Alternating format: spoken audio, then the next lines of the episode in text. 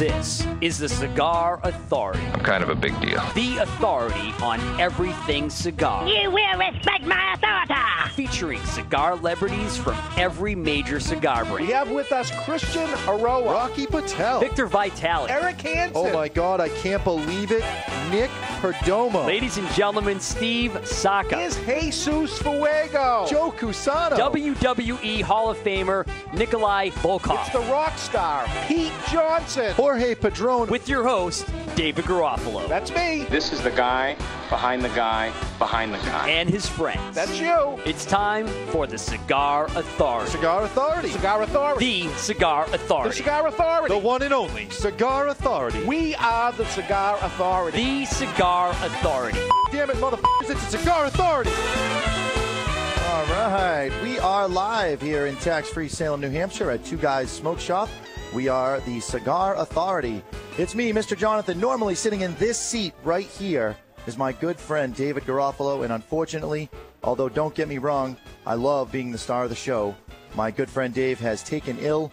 Uh, he did call me yesterday and said, uh, "What are my options?" And I said, "Well, how about uh, it becomes the Mr. Jonathan show?" Of course, he didn't like that idea, but uh, unfortunately for him, uh, it is the Mr. Jonathan show today. Uh, and I've got my good friend Chuck Morrison sitting by my side. Hello, sir. Running the board. Thank you very much, Chuck. I'm actually glad that it's you and not you calling in sick because that would make me double nervous. I literally, right now, I feel like a long tailed cat in a room full of rocking chairs. Uh, today's show, we are going to have EP Carrillo the third calling in at 1220. Uh, I think I'm going to call him EP3. That's going to be his nickname. Uh, he's calling in at 1220. We are going to smoke and light up the EP Carrillo Core Maduro line, Club 52. We're going to talk about the IPCPR trade show, which is next week, featuring Ron White in Las Vegas. Uh, we've got some New York politicians talk uh, with the uh, politicians adjourning and not covering all of the cigar smoking tax issues. Uh, and get this, Chuck, scientists have discovered that smoking will make you thinner. That's right. If you want to be thinner, you want to light up. so that's what we're gonna, what we're going to cover. That and more today on the Cigar Authority. Why don't we light up our first cigar of the day? This is the EP Carrillo Core Maduro line. I'm going to use my Xikar Bullet Cutter. Uh, retails for about thirty-five dollars. Uh, Twenty nine ninety nine. Is it twenty nine ninety nine? Thank you very much. Uh, this thing is really awesome. A lot of times with bullet cutters, they come in two pieces, and so when you pull it apart, you end up losing the second piece inevitably. Uh, this one has one piece. You pull it out, and just as you get uh, about a quarter of an inch out, boom, the blade pops out, and this thing is super, super sharp. So the way you use a bullet cutter, you just jab it right into the end of the cigar. Press it in good and hard, give it a couple of twists. And when you pull it out, boom, the plug comes out. Now, the beautiful thing about this is when you go to close the cutter, the little, uh, oh, I guess this one's broken. The little nub is supposed to pop out, but uh, I've been messing with this because I'm nervous. There we go. I got it. Uh, and today's lighter, we have a lighter that is available in all New Hampshire stores that are members of the CANH, uh, which stands for the Cigar Association of New Hampshire. Uh, this lighter, the proceeds of this lighter are going to help to sponsor the lobbyists for uh, cigar ta- uh, keeping the cigar taxes in the state of New Hampshire down. Uh, we go over the cigar lighting etiquette all the time. You want to toast the foot of the cigar, get it nice and happy. I'll tell you, Chuck, this is not easy because uh, usually Dave does this part, and then I can just sit there and light my cigar, and uh, I don't have to do any talking. Well, I'll tell you what, you light up, and I'll, I'll announce our affiliate stations. Thank you very much. No problem, my friend. Yeah, so we're live here on WWZN AM 1510, The Revolution in Boston, Massachusetts. WGHM 900 The Game over in Nashua, New Hampshire. We've got WARL 1320 Positive Energy down in Providence, Rhode Island, and our good friends over at WGAM 1250 ESPN Radio in Manch, Vegas, otherwise known as Manchester, New Hampshire. We're also live on Ustream.tv. You can check us out, watch the live video broadcast. We also do record them, so you can check out the archived footage of that. And we're also podcasting live, hosted at podbean.com. And also, you can find us on iTunes via Apple. So, pleasure to be here, boys and girls. Yeah, right. Girls, because girls girls smoke cigars. There's No, a couple here in the store today. I'd be willing to venture a guess that they are not cigar smokers, but that whatever. Um, let's talk about the IPCPR trade show, which is next week. Uh, they were able to land as a result of uh, Davidoff's having uh, Ron White be one of their uh, spokespeople. So Davidoff's got Ron White. The IPCPR was able to work some wheeling and dealing and get Ron White to be uh, a keynote speaker, number one. Funny guy. Uh, and also, he is going to be doing a couple of short little skits, you know, uh, it, some of his act. You know, and his he's famous for smoking a cigar uh, during his show and always has some scotch in his hand. And what a funny guy. oh, he's great. he's a Tater riot. salad. He's a he's a right kind of a southern good old boy kind of feel to him. Uh, whatever. So the uh, International Premium Cigar and Pipe Retailers Association. That's what the IPCPR stands for. Uh, the members include over 2,000 retail stores throughout the world uh, that sell tobacco products and accessories, uh, which is limited to premium cigars, tobacco pipes, loose tobacco, cigars, and pipe accessories, as well as gift items that are all centered around uh, premium tobacco products. Uh, there's more than 350 manufacturers, distributors, and service providers of high quality merchandise, and they are all fully committed to preserving the rights of adults to enjoy legal tobacco products. Uh, what else do we have here? It is the most important event of the year for tobacconists, and it is also, as a tobacconist, your best opportunity to select high quality products because this is when everybody saves uh, all of their stuff to be released. If, if someone's going to come out with something new, big, and exciting, they wait until the IPCPR show, and boom, they launch it, just like this cigar right here, the, Cador- the Core Maduro line. So that's what's going on there. Not a lot of time to think when you're the only person. you got me here, man. Um, you throw things at me. Uh, But yeah, I'll be your wingman. Usually, what happens is Dave does the talking, and then I just sit here and I think about some wise, Yeah. wise guy You're like comment the I'm color guy. throw out. Exactly. You're like the color guy. He does So, the uh, play-by-play. now you're doing the play-by-play. It's not as easy as it looks, is It is not as easy as it looks. I'm going to have to stop giving him such a hard time about being so anal about prep. I've been prepping for about six hours for a two-hour show. When did you receive notification that you'd be hosting? I found out yesterday. I was in the middle of something, and I found out yesterday via text that he was he was out, and so he started sending me all the stuff, and I was going through the stuff that he already sent me. So uh, hopefully he is better. We should tell people like for Dave to miss a day of work is an abnormality. I mean, this is this is as he said on Facebook, hell is at zero degrees Yeah. today. This What- man never misses work. Never. What what happens is when he was a disc jockey for ten years, he didn't miss a day of work because he was the show, and he had other people that would call in sick, and he'd have to scramble around and sometimes do almost two gigs at once, or you know call up his cousin and say, "Listen, I got the records for you. It's all set up. I put them in order. Just please go and play at this club, and I'll come over and finish it up when I'm done at mine." Uh, never missed a day of work. In 25 years of owning a cigar store, I only know of one other time that he didn't come in for one day. I only know of one time.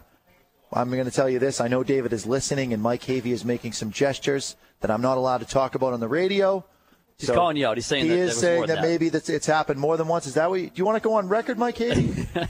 you don't. Oh, that's why you were doing it behind the camera. Okay. His name's Keith. Awesome. Uh, yeah, but so our, I mean, listen, our, our best wishes and thoughts go out to Dave right now. For him to miss a day means uh, he's got to be pretty ill. So, Dave, if you are listening, man, I hope you do feel better, bud. And I've been dying to see if I could do the show myself. I know I knew it was going to be difficult, so You walked in today, to you were glowing, Jonathan. I You- was you still are glowing. I am. It's the Mr. Jonathan show. What can I tell you? so the New York politicians uh, decided, even though we we pay them, we don't pay New York, but the New York uh, pundits pay their politicians to be in office. They are supposed to be voting and keeping the best interest of the people that voted them in uh, at heart, and they are supposed to be voting on laws to help keep us governed and safe and make sure that we're not paying too much taxes and just take care of us in general. Well, instead of squaring away everything that was on their list of things to do, they pulled a Mr. Jonathan with the list that my wife gives me, which is why we now have a segment on the show every week, Mr. Jonathan fighting with his wife. Uh, so when you have a list of things to do, you want to get that list done in the allotted amount of time. What I think the trick is for politicians is they do one or two big ticket items that they think will get a lot of votes, and they put the rest of the stuff off because they don't have to do it. No one holds them to the fire. It's time to start holding people to the fire. Right now, New York is at a 75% tax. So every time you buy a cigar that costs a dollar, which we're going to smoke a dollar cigar in the second hour of the show, every time you smoke a cigar that costs a dollar, if you buy that cigar in New York, it's a dollar seventy-five. Now, for a cigar that only costs a dollar, that's not that bad. But when you're talking about a cigar that is ten dollars, it's seventeen fifty now. Right. So you're taking a cigar that would have been on the outer reach for me. I don't like to spend more than ten dollars on any cigar. I certainly will smoke cigars more expensive than that because I'm on a cigar radio show and they get given to me. Uh, when it comes to spending my money, I don't like to spend more than ten dollars a cigar. I'm very picky about it, and I don't really feel like there's a lot of ten dollar cigars out there that are worth the ten dollars. So for me, now you're looking at you- you're going to buy a cigar that's four or five dollars. You pay the seventy-five percent tax, and now you're up closer to the ten dollar range. It doesn't even make sense. Right. And if you're smoking two, three sticks a day, that adds up real quick, man. So what people in New York are doing is they are outsourcing their brick and mortars. They are t- going online, or they're you're going through mail order catalogs, and they're buying from Philadelphia, uh, Pennsylvania, which does not have a tax, and that's where they get their cigars from. So instead of having your taxpayers buying in another state where there's no tax, why not just lower the tax? Doesn't that make sense? If you have a million people in an area and they're going to buy something, and you say to them, I'm going to tax it to the point where now you don't want to buy it here, you're going to go buy it over there. So you don't get that 75% tax. Now you you're get, out. You get nothing. You get nothing. You get nothing. it doesn't even make sense to me. That's why. That's why politicians are not good businessmen, man. That's why you know. And I know Dave hates to go into politics, but you know, someone like me, I, I, I told you who I'd who I'd vote for: Ron Paul or Mitt Romney. And the reason I like Romney is because of his business background. I Mm. mean, in today's economy, you really need to treat a government like a business, and uh, for them to tax out tax what they're doing now, they're driving business outside of the state. I mean, that's why Dave left Massachusetts to come to New Hampshire. The state forced him out. They now they're certainly did. forcing the brick and mortars out of New York. And if this creates a trend, it's going to be a vicious trend because what will eventually happen is you'll force business out of the country. And we've seen that in manufacturing, and it's just a vicious cycle. Keep business in the states. I don't care if it's cigars or machinery or insert business here. Keep business in the states. You're going to add, you're going to tax them out. That's what they're doing in New York. You're taxing your businesses out of the state. That's exactly what you're doing. So now the Assembly has adjourned without addressing the bill at all. That leaves it dead until January.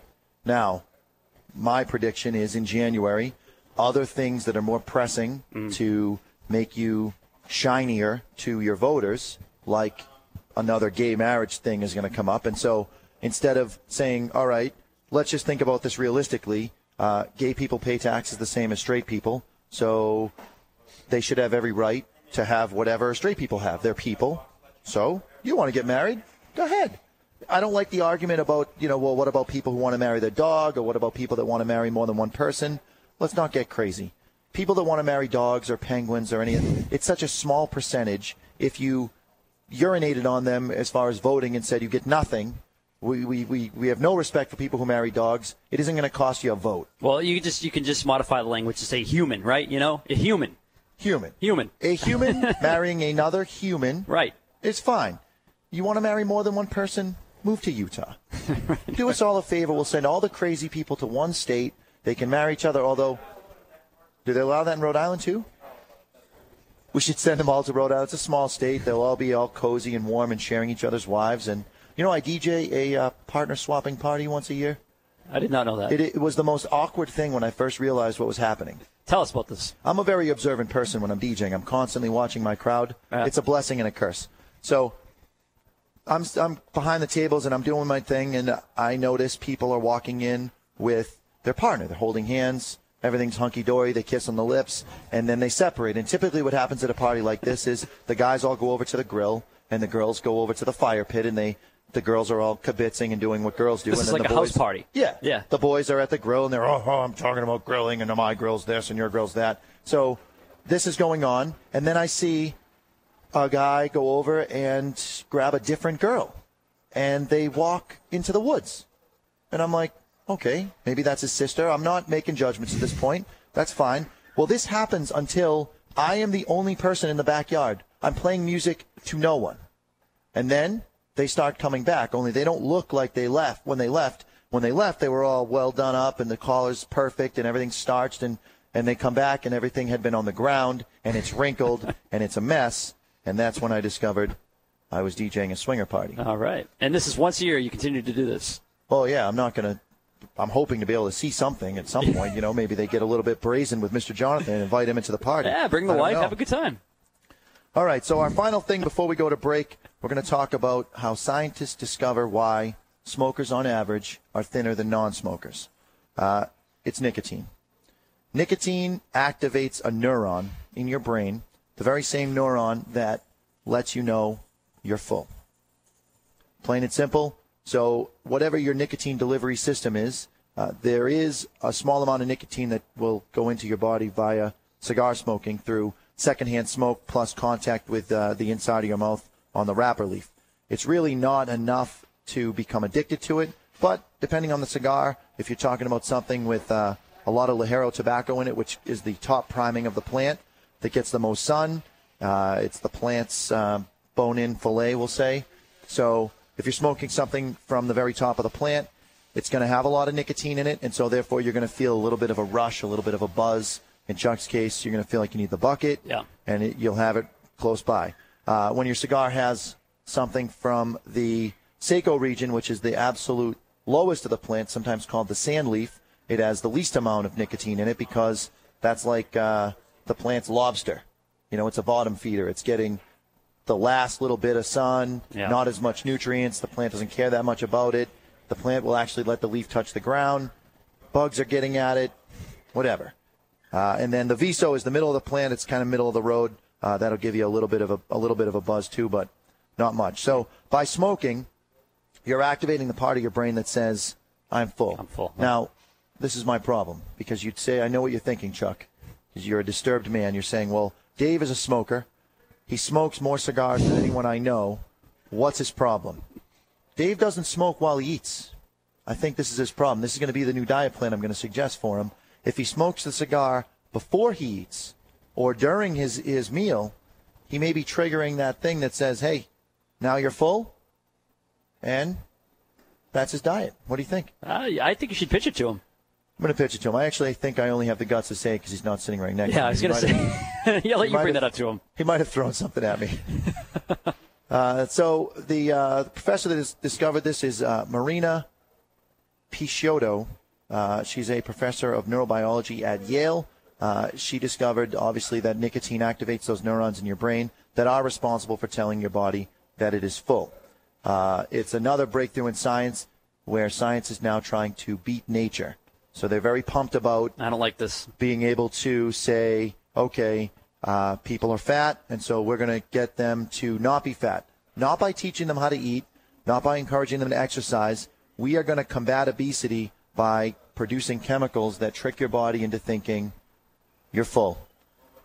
The problem that I have with this is, let's say you were to do this in in um, in dogs Okay. you were to take uh, just your you know your average dog, which we've done actually in um, in our homes.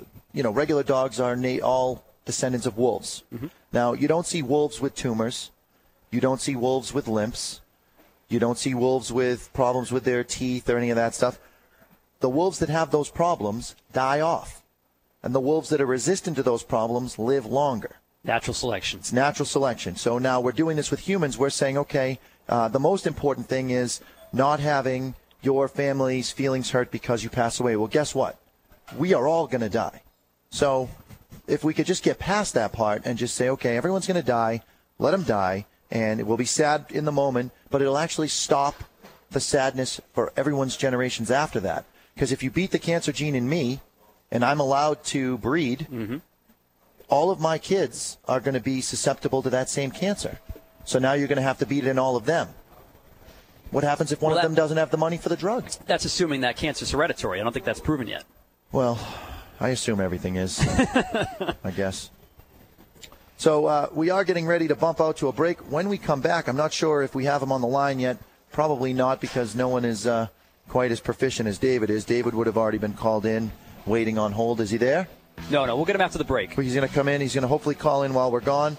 Uh, so we have EP Carrillo the third, EP3. I'm calling him. Okay. Ernie. He's going to be calling in uh, and discussing with us the cigar we're smoking right now, which is the Core Maduro line. And I did it. You did it, baby. I made it to the first commercial break. Let's see what happens for the rest of the show. We'll be right back on TCA. You're watching the Cigar Authority on the Cigar Authority Radio Network.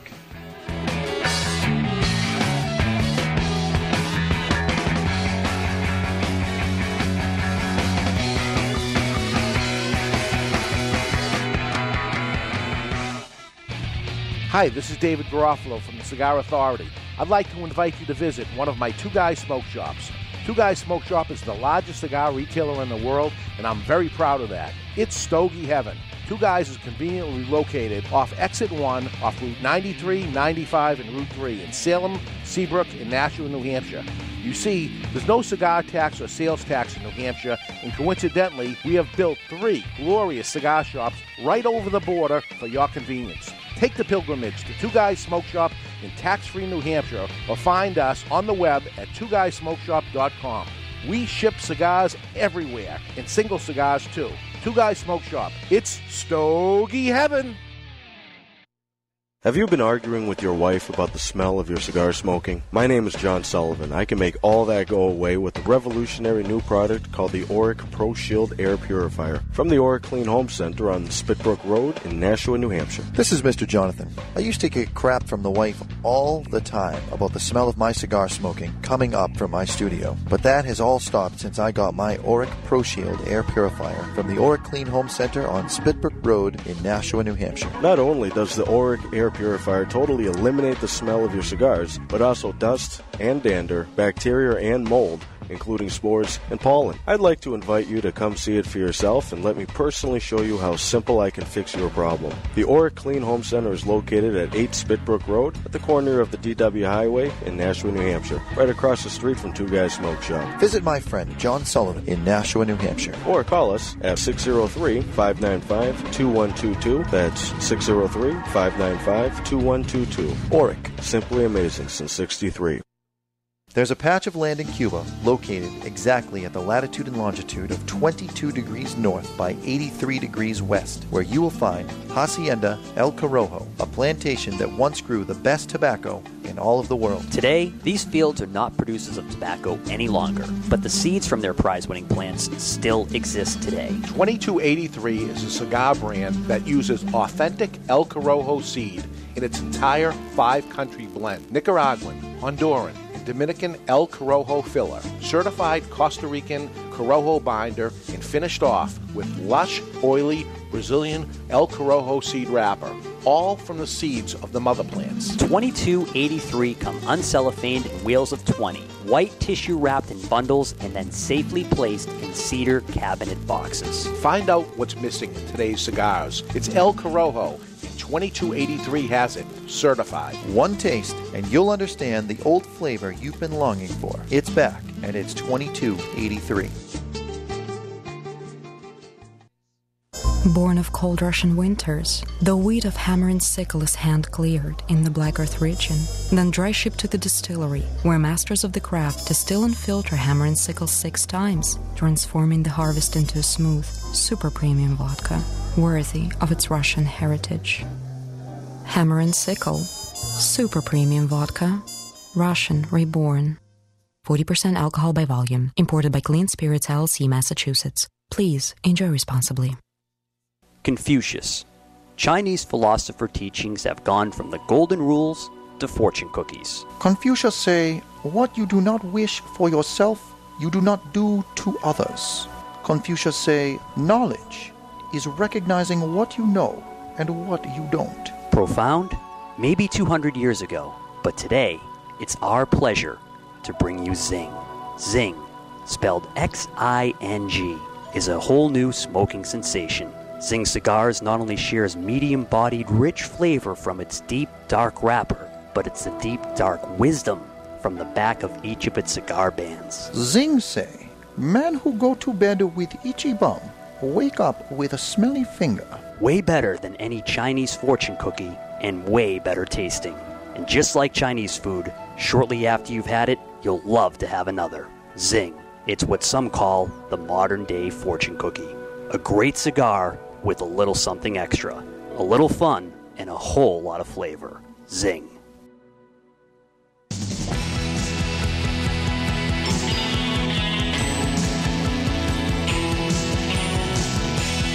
Oh, yeah. We are back. We're going into our second segment right now with the star of the show today, Mr. Jonathan. Oh, wait, uh, should I be announcing myself? Sure. I guess I possibly can, huh? So uh, we are smoking right now the Core Maduro line here on the Cigar Authority. Uh, if you're just tuning in, my co-host uh, and assistant actually is uh, sick, David Garofalo. He has texted me and said that the uh, first part of the show seems to have gone well because he is such a workaholic that even though he is bedridden right now, he has the radio on. So, David, I hope you get better soon, buddy, and I hope you don't mind me sharing your text. He said, Chuck, that he actually puked during the show, uh, but it wasn't me. It was him. So he's got a touch of the flu, apparently. Uh, so, David, hopefully you get better uh, and you're able to return to work for Monday because I never want to do the show again by myself. It's not easy to smoke a cigar, talk, manage the chat box. Thank God we have Aaron in the uh, in the studio there playing the bumpers because I don't think I could do it. Yeah. He's doing Um, great. He's doing great. So before we bring Ernie Perez Carrillo on the line, He's ready, by the way. he is ready. Uh, we just want to talk a little bit about the cigar here. Back in the 90s, Chuck, Ernesto Carrillo was very well known for his cigars that he blended for La Gloria Cubana, among others. Uh, but particularly, he was known for blending cigars with Maduro wrappers, which you'll notice that this uh, Core Maduro line does have a Maduro wrapper. Uh, the this Maduro line has a lot of similarities to his regular core line, but there are some tweaks that he did to the blend. He changed the binder from Sumatra, which is in the regular line, to the Ecuadorian, and he took one leaf of the filler that used to be Seco, which is the sand leaf, the bottom, and he upgraded to the Viso, which is the middle of the plant uh, for the Maduro, to add a little more strength to it. Uh, my thought on this, and I, I'm going to ask Ernie, is because the Maduro wrapper is a sweeter wrapper, you can get away with filler stock that is going to be a little more robust, and the sweetness of the wrapper should blend with that well. Uh, I'm going to ask him that uh, right now, actually. Uh, let's bring him on the line. Ernie, are you there? I'm here. How's it going? Going well. How are you? I'm doing fine. Now, this is uh, EP3, as I've been calling you, Ernesto Perez Carrillo III. Am I correct? Correct. And I apologize. My dad was obviously wanting to dial in, but his flight got uh, uh, delayed coming in from the DR.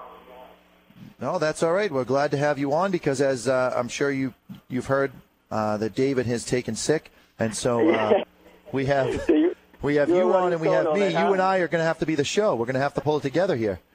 I hear you, buddy. So I'm smoking the cigar and I'm getting a lot of cinnamon flavor to it, some spicy notes. Uh, why don't you tell us a little bit about this particular cigar? We're smoking the Core Maduro. Yeah, the Core Maduro is a cigar. Honestly, we've been working working on since we started the company. So it's been really, you know, two years, if not more, where we've been sourcing tobacco, working on different blends, and obviously, you know, there was a lot of pressure with this cigar because, as you had mentioned, uh, you know, in the 90s and even with the Series R, you know, my dad had a very strong following from Maduro smokers. So obviously, we wanted to come out with something that was unique, you know, different than every cigar he's come out with before, and at the same time, unique from anything that's out in the market now. Um, and with this cigar, you know, what we were looking for really was three things. One was balance. You know, we wanted the cigar to be, you know, as perfectly balanced as possible.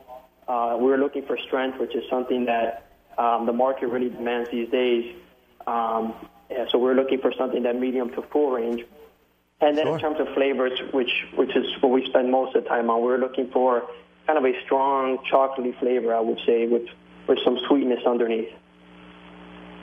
I would say you you achieved uh, that. That's the flavor that I was thinking. You've got a uh, very dark, like a seventy percent cocoa chocolate with that cinnamon mixed in there. So you've got a little bit of the uh, the bitterness of the of that chocolate and the sweetness of the cinnamon. Uh, and like you said, it does balance out very well.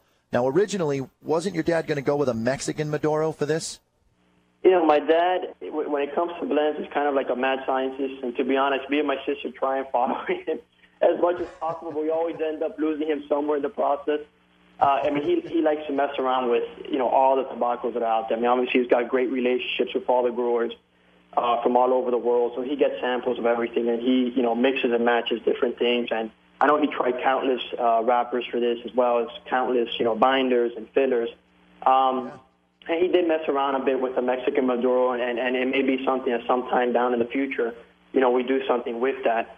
Um, but really, once you know we tried people, this I'm wrapper, sure.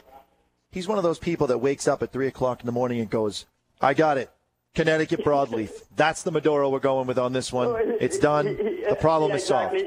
He does it to the very last second. So with him, I've learned the key is you got to put a deadline, and uh, he'll just keep messing around till we hit that deadline. And obviously Nice. this year the deadline was the uh, the IPCPR. Uh, but he's been working this for a long time, and I know he did mess around with some Maduro wrappers. Uh, but Yeah. again, once we tried this one, it was unanimous that I mean it really did achieve that that flavor that we were looking for. He probably sits down to say grace, and he's like, "God, please bless the food, bless my family, and please help me find the Maduro wrapper that I need to come out with on this cigar. Please, is that too much to ask?" That, that, that's probably right. So he said uh, that the, one of the things I, I read a quote online that he said um, that he did almost go with the Mexican wrapper, uh, and that it reminds him of a batch that he bought back in the 70s. Now, sometimes you know in, in press you, you kind of make up something or, or whatever, but does he actually remember tobacco purchases from back in the 70s? Is his is his taste that accurate? You know, he, he honestly, I've seen, uh, I mean, his palate is unbelievable. I mean, without question. I mean, I know a story once that uh, Jose Blanco uh, was telling me he had some tobacco that he gave to a bunch of guys, and everybody was kind of, you know, freaking out, like, what's in this blend? Uh, you know, and, and nobody can, I mean, not that anybody can figure out, but people were confused. It had a very different flavor and, and uh, characteristics and the stuff that's here. And my dad right away was like, oh, this has Cuban tobacco. and, and that was obviously, that was it. Um, so I mean, he does have a very unique palate. Um, and I mean, you know, when it tastes like the one like the '70s, I think, you know, I think at the end of day, what he's saying is it's probably, you know, among the best uh, that he has found in a long time. And obviously, he's been working with dual wrapper for, you know, 40 years now. So, um, I mean, he's he's very excited about it. We're all very excited about the cigar. Um, and it's one of those things that, again, I mean, it, it's really it's really something we've been working on for a long time, and um, you know, we're very excited about it. So these are going to become in. They're coming in boxes of 20. You are releasing these officially at the IPCPR next week. Is that right? Yeah, we'll be introducing at the show, and they'll be shipping probably early August. Uh, we're Okay. doing uh, eight sizes with this line, and the Which is same boxes the, are actually uh, going to be the regular line. Yeah. The regular line has six sizes, and we're going to introduce two new sizes on the regular line at, at the Okay. trade show. So the regular line will have eight sizes. Um, they're all in the um, uh, 525 to 930 range. Obviously, the higher Okay. price point ones are just the bigger ring gauge ones. And Yeah, then with the and then with the Maduro, we're doing the same exact egg sizes, same vitola names, uh, same packaging. Just we'll have a Maduro sticker, and then obviously the uh, the blend is different. Right. Now, the, as far as the blend, um, I read that he did. Uh, he went from the Seco in the core line and switched it over to the Viso. But it really is that just one leaf that he put in there, just as a, an extra flavor component. Yeah, just one leaf, and, and I know with this one, again, what we were looking for uh, relative to the core was a little bit more strength. Um, you know, we've got now a couple different lines. We've got the core natural line, we've got the New Wave Connecticut, uh, we've got the Elenco series, and now with the Maduro, we'll have four, you know, regular production lines, and we want each of these lines to to be different. You know, to have a you know different strength profile. Um, you know, some of them are different price points based on tobacco that we're using. And with Sure. this one, related to the core, we were looking for a little bit more strength, um, and that's part of why he was he was uh, messing around with the uh, the the, uh, the fillers and the binder. Very good. Very good. So, what is it? Um, do you have anything else that you're going to be releasing at the show? At the show, so we'll be introducing two uh, new sizes on the regular core line. Uh, one is going to be a Corona size, and then the second one is going to be a seven and three eighths by 56 ring gauge. So it's going to be a you know big cigar, biggest one we'll have. Um, and then on our new wave Connecticut line, we're also introducing a six by 60. Um, and our new wave line is the one that's in the mild uh, to medium range. And uh, funny enough, it's actually the line that we're doing uh, the most volume with right now. um, which you know, it's, it's I think the price point, uh, the flavor profile, it got a great rating. The cigar inside it was rated 91 for a cigar that's you know 450. Um, Yeah. and, That's and tough to uh, do. you know, it's a cigar we've done great with, and, and a lot of customers have been asking for a six by sixty. So we'll be introducing that at the trade show as well. And then we'll have a couple more things that we're doing at the trade show. One, and, and this was, we won't actually have samples the trade but this is something we'll be releasing probably around September, is our 2011 limited edition. So every year, uh, once a year, we'll introduce a limited edition around the September, October timeframe, just in time for the holidays. And usually it'll come in a very nice box of 10. Uh, it'll have, you know, very rare tobaccos that we buy small batches of and, and are, you know, just too expensive to put in a regular production line. But this is the perfect avenue for that. So this year we'll be doing a Maduro as well. And it's going to be a 6.5 by 56. And that's something that should be coming out uh, hopefully by end of September. Nice. Now, you obviously are working in a family business. You are the third person with the same name in your family. Family seems very important to you guys. What is it like working side by side with your sister, with your dad, day in and day out? I mean, you guys must have breakfast together, then you go to work together, you grab lunch together, you work again, and then it's dinner time together. So uh, that must put a little bit of a strain on you. You know, it, it's funny because growing up, um, I guess in the 90s, um, I mean, we literally would spend every second that, you know, outside of school in the factory. My, my parents, you know, would work most days till midnight. Um, so, so, you know, we got accustomed to, to being very close. Um, and there, you know, back in the 90s, we were all there in the little factory in Miami. Um, so we, I mean, we did that for 10 years um, until my sister left the college, and then I left the college. Uh, so it's one of those things where, you know, me and my sister obviously went and we did our own things, and then coming back was just a very natural thing. Um, you know, needless to say, you know, all of us going in our own independent paths, you know, develop different opinions and learn different things, and, and there's obviously times where we don't agree on things and and butt heads and stuff like that. But I think what we've been able to do very well is kind of break up the, you know, division of labor where you know my dad really is at the end of the day the the master blender. He's focused, you know, almost exclusively on the production end, and then obviously me and my sister are trying to learn as much as possible. Because at some point, obviously, you know, and, and I don't know if that'll be 10, 20, 30 years from now, but at some point, obviously, we'd take that over. And then I focus mainly on the sales and the marketing, and then my sister does all the other stuff related to the operations, the finance, the legal stuff. Um, she's a lawyer by uh, by trade, so you know we, we, tend to to keep our own little rules, and then obviously at moments like the trade show and stuff like that, that's when everybody gets stressed out and, and Right. starts butting heads. But it, it's just fun. I mean, when you're working with family, it's um it really has it's been an absolute blast and and uh, and it's just an unbelievable experience. Very good. So when um, how long is it going to be before we see an EP3 release of a cigar? Are you working on anything yourself? No, you know, honestly, I think it's going to be a while. I mean, you know, my dad, eh, you know, it took him a long time before he got to where he was at, or he's at now. I mean, he was working under my grandfather for for a very long time before he even dreamed of blending his own cigar. And it really, really wasn't until my grandfather got sick that he kind of almost, you know, had no choice but but to, to to kind of put something out there.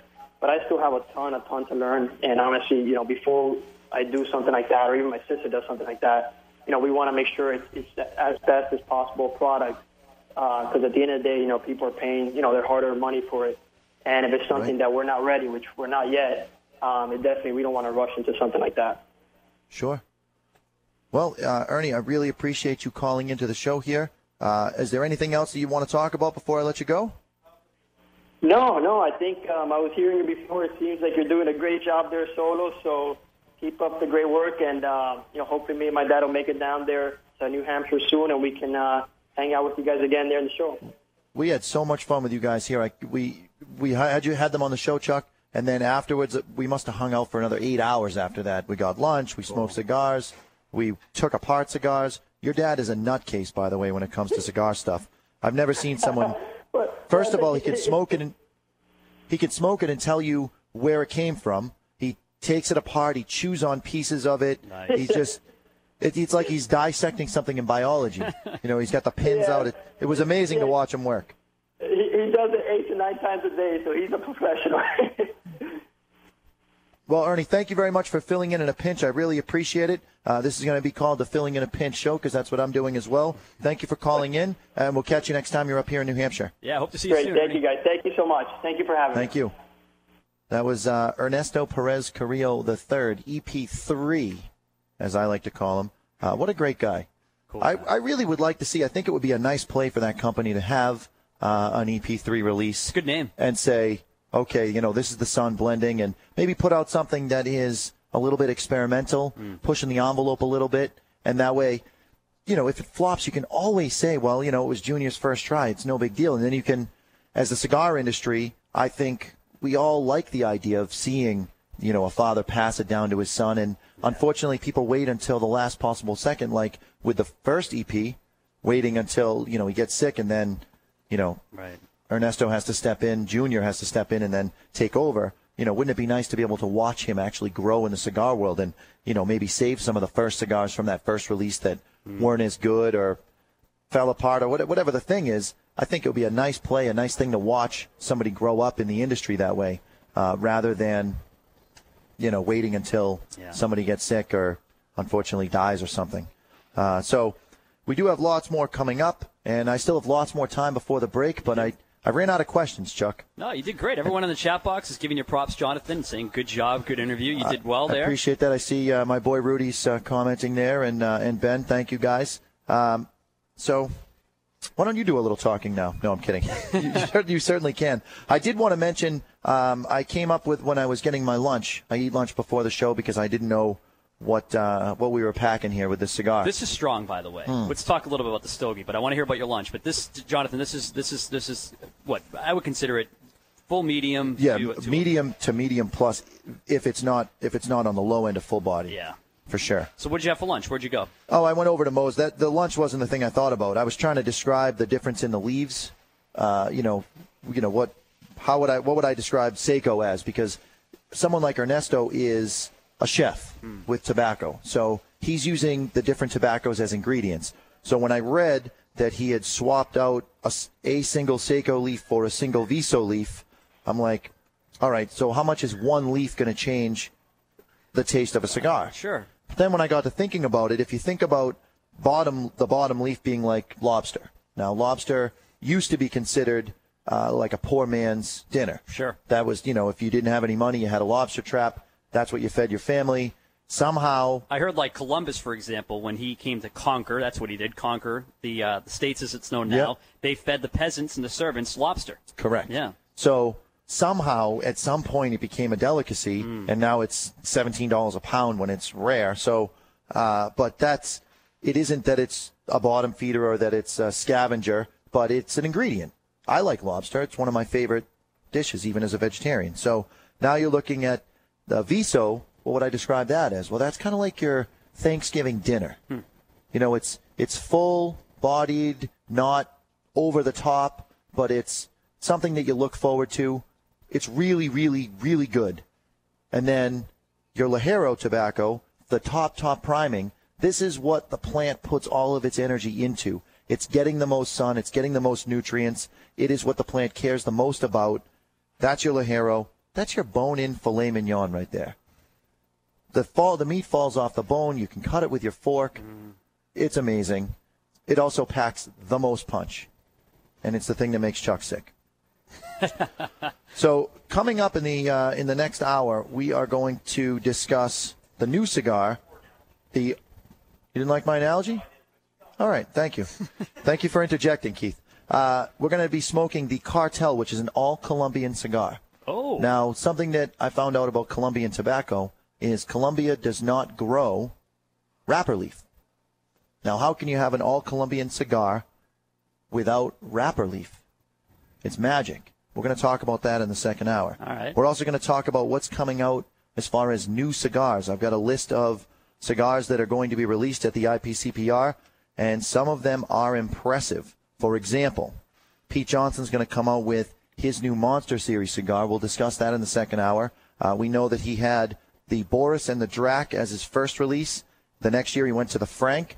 Last year was the Face. That thing was it was intense.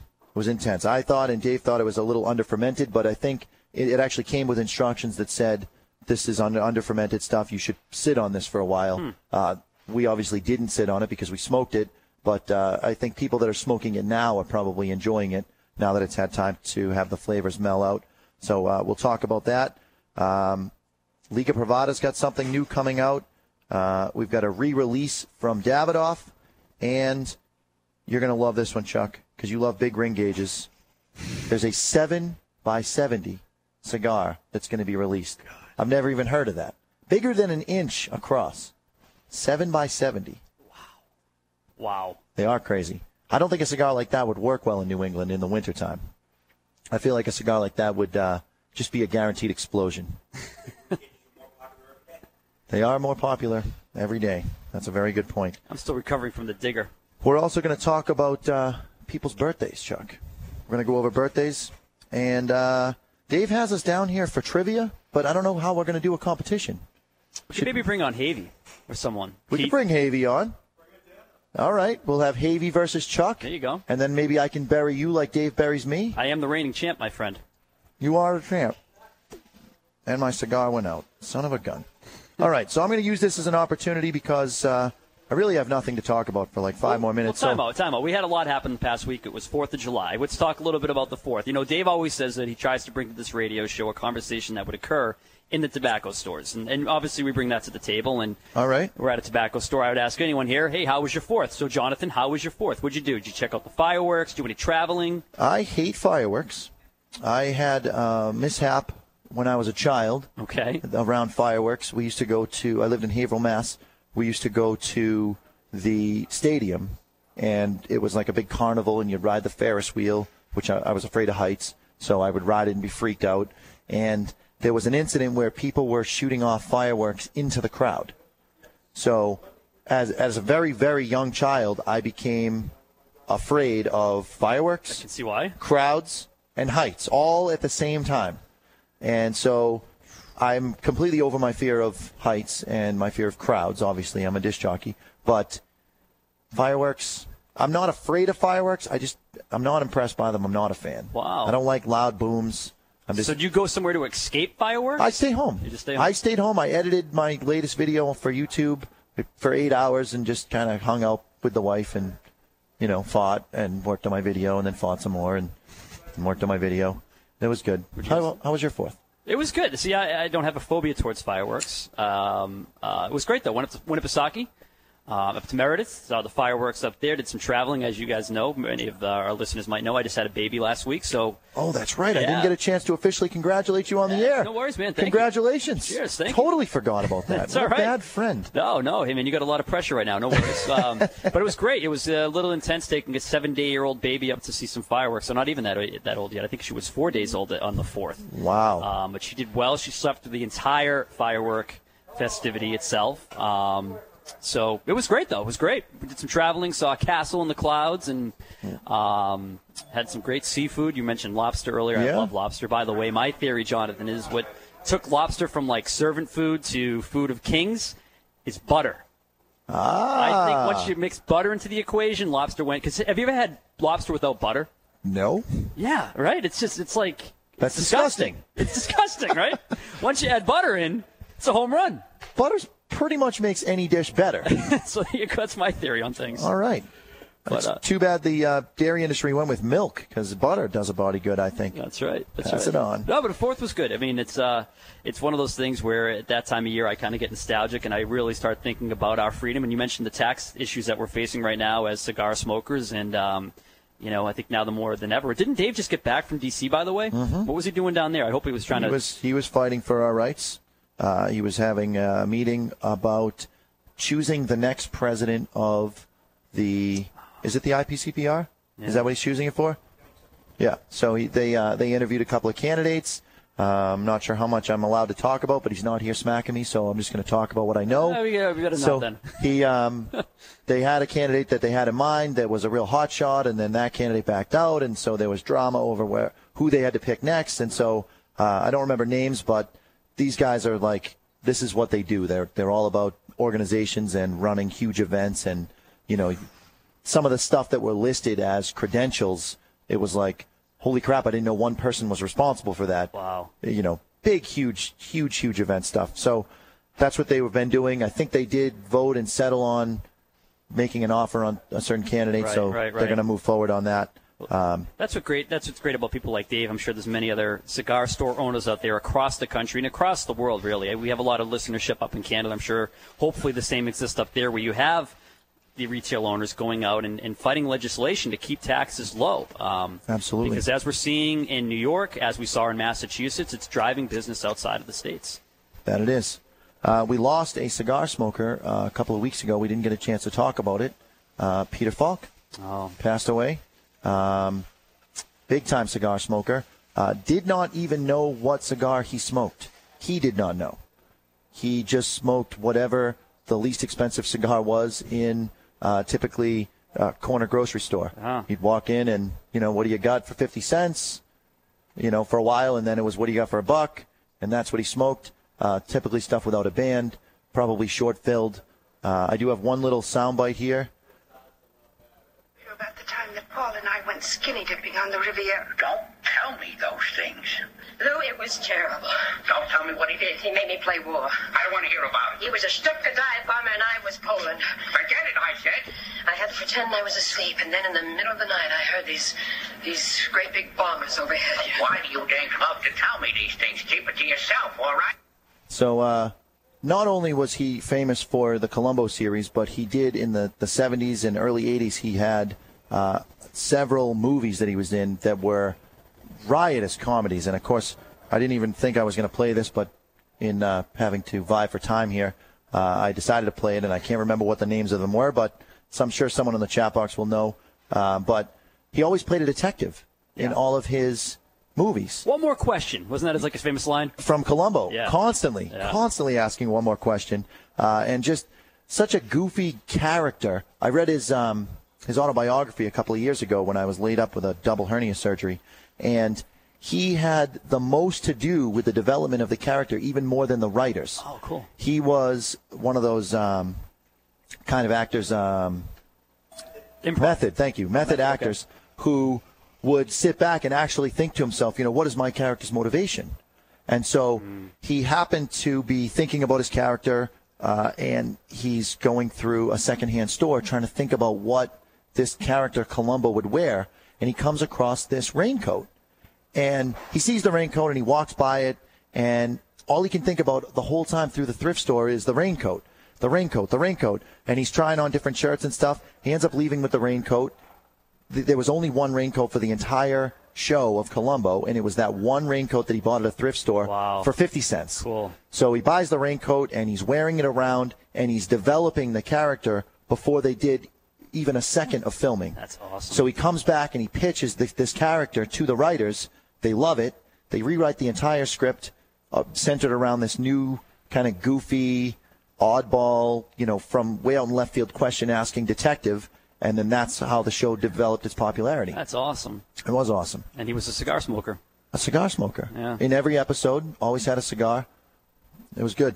Drove that beat up, uh, oh, what was the name of that car? It was always, always beat up. No one. No one's helping me here. Never watched it, huh? All right, well, whatever.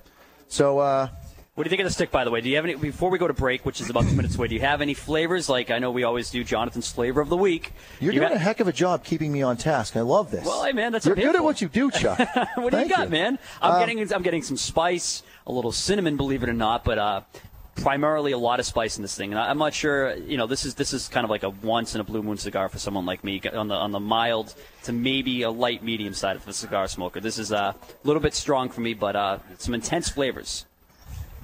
Well, what I said to Ernie was that I was getting cinnamon, and then he mentioned chocolate, and I was not that I would have a hard time picking out the flavor of chocolate, but when he mentioned that he was going for chocolate, he sometimes someone's power of suggestion uh, helps take over, and so you, when I started thinking about it, with that cinnamon flavor, that the first flavor that I got, there is a, a hint of that dark, dark cocoa kind of uh, alkaline flavor going on there. So you, you, I'm picking up some of the bitterness of that into the sweetness of the cinnamon. And so the two really do create a nice balance on the cigar. And uh, I think in the background I'm hearing some bumper music. This is little Floyd. This means that we've we've made it just about to the first hour being done. Botanical Raisinets is what Mike Havey picked out of it because I gave him Dave's cigar. I hope Dave doesn't mind, but uh, I needed some uh, some advice on what he was feeling. So we are going to bump out to break right now. When we come back, we're going to be discussing the economy, what's coming out in cigars, and we're going to talk about the Rocky Mountain Cigar Festival and how Mr. Jonathan messed up the date and had to back out. All when we come back on TCA, the Cigar Authority, right here on the Cigar Authority Radio Network. We'll be right back.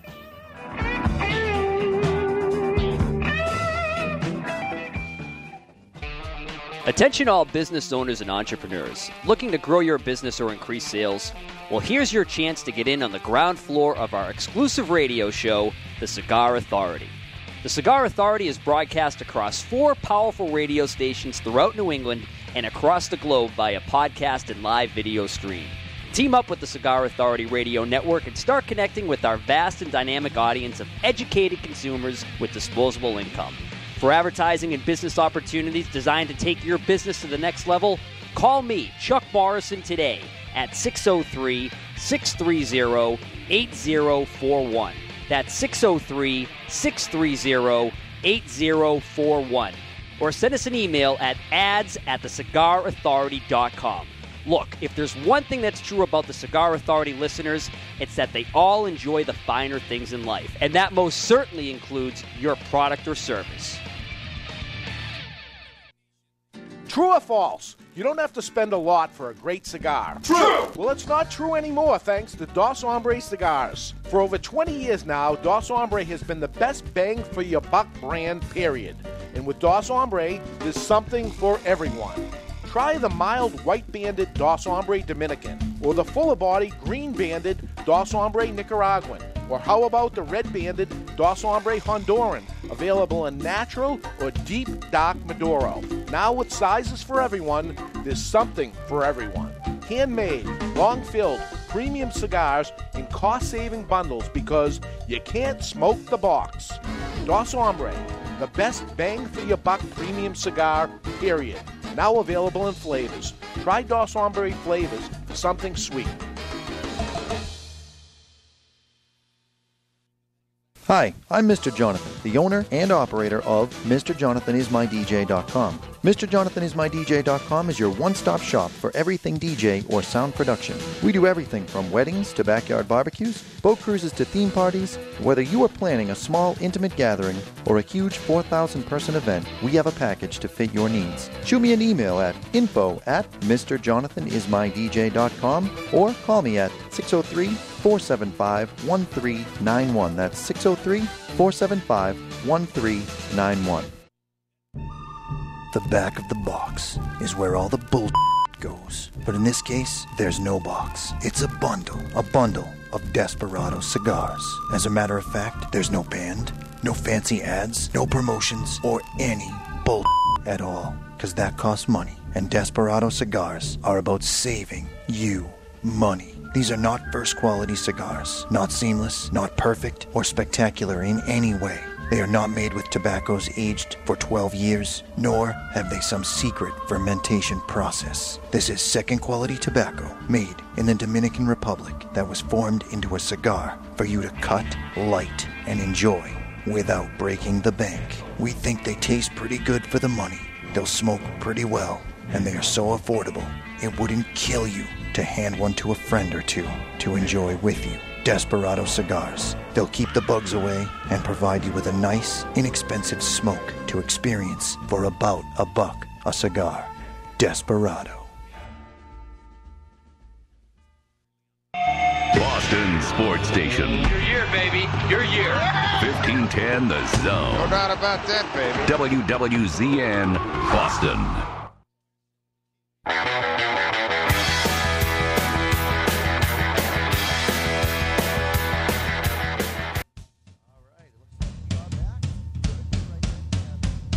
This is the Cigar Authority. I'm kind of a big deal. The authority on everything cigar. You will respect my authority. Featuring cigar celebrities from every major cigar brand. We have with us Christian Eiroa, Rocky Patel, Victor Vitale, Eric Hansen. Oh my God, I can't believe it.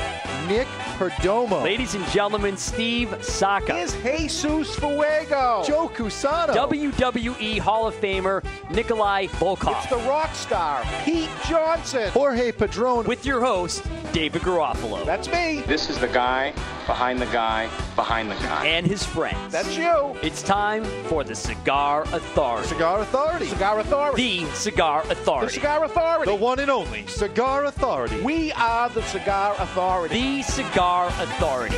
Damn it, motherfuckers, it's the Cigar Authority. All right, now we're back.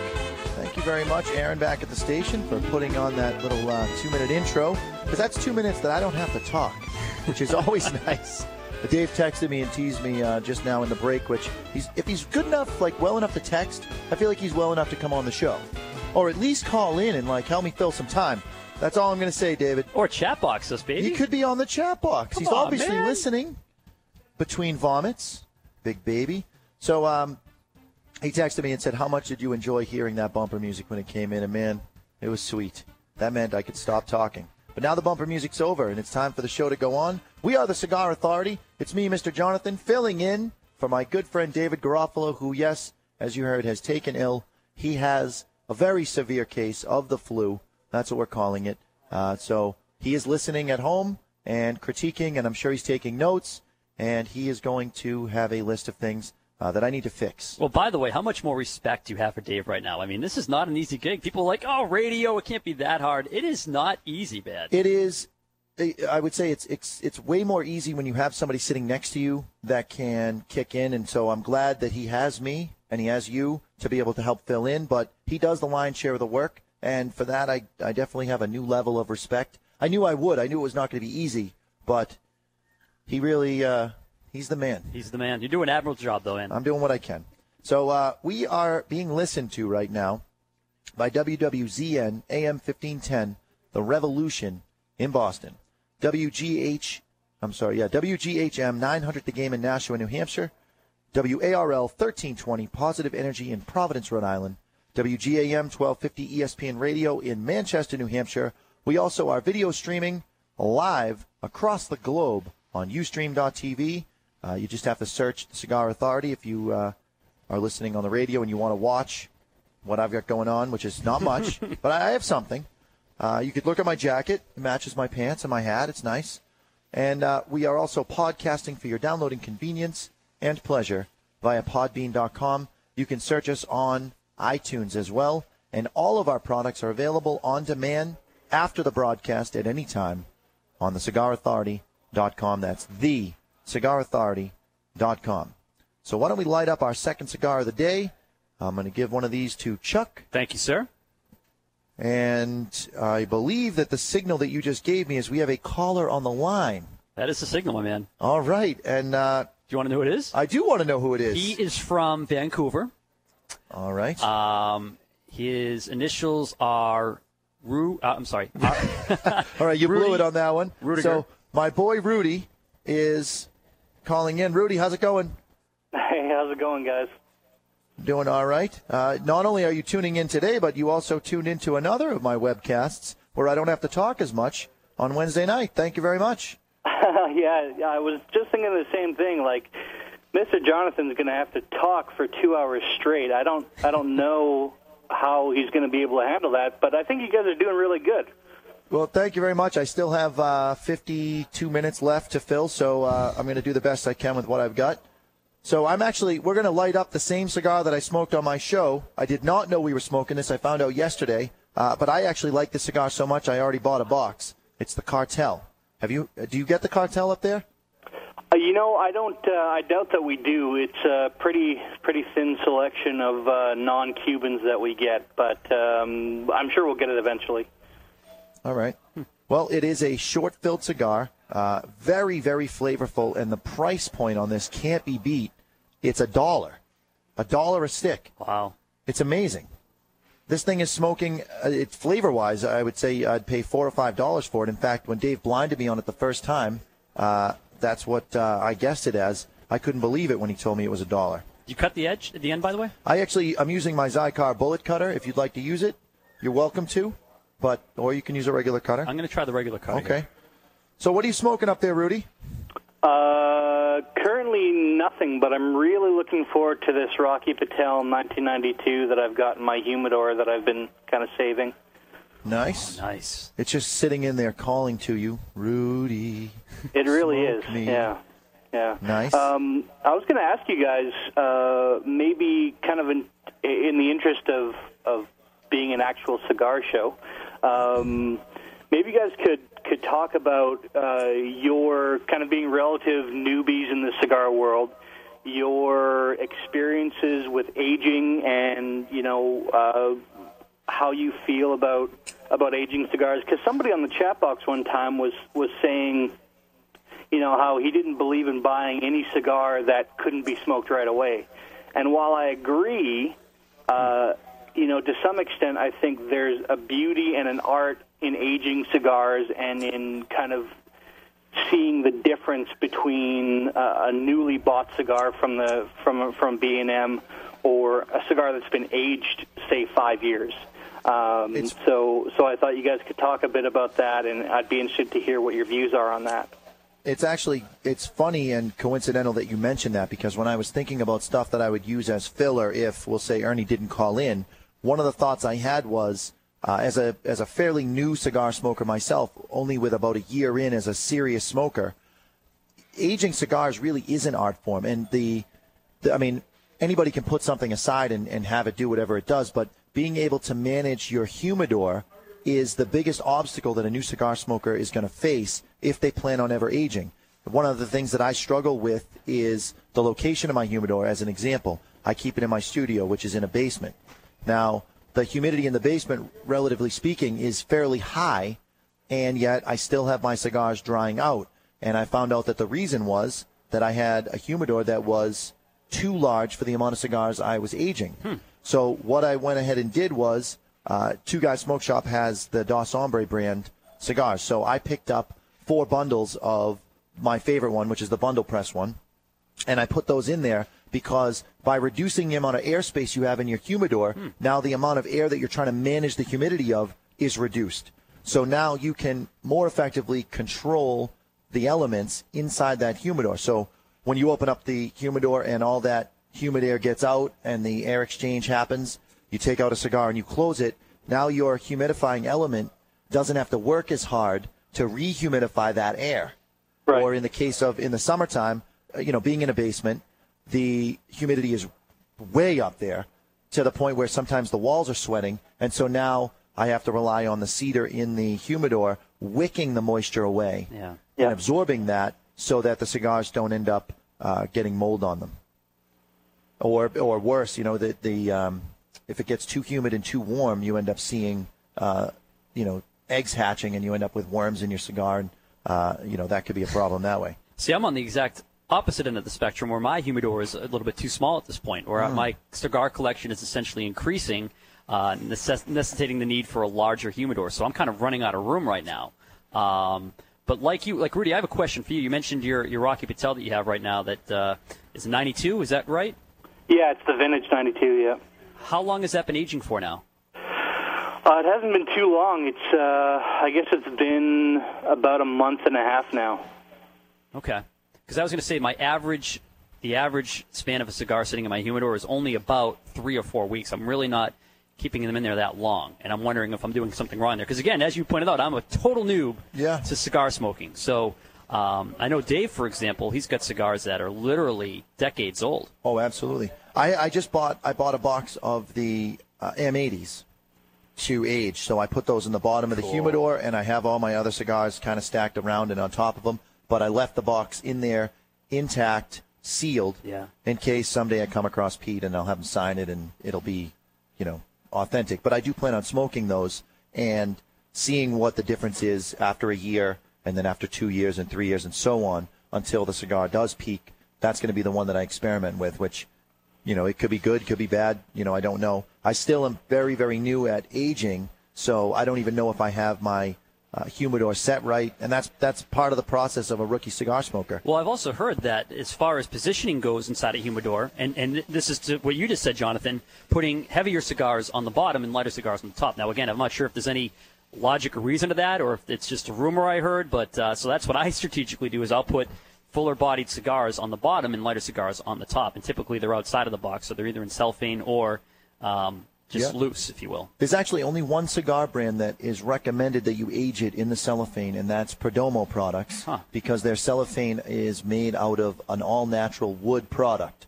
So the cellophane itself breathes. Hmm. All your other cellophane is a plastic product, so you're better off removing that cellophane, getting it out of there, ah. and then a larger humidor will typically come with shelves or drawers. Right. So you want to keep cigars that are similar together because there's going to be a little cross blending going on.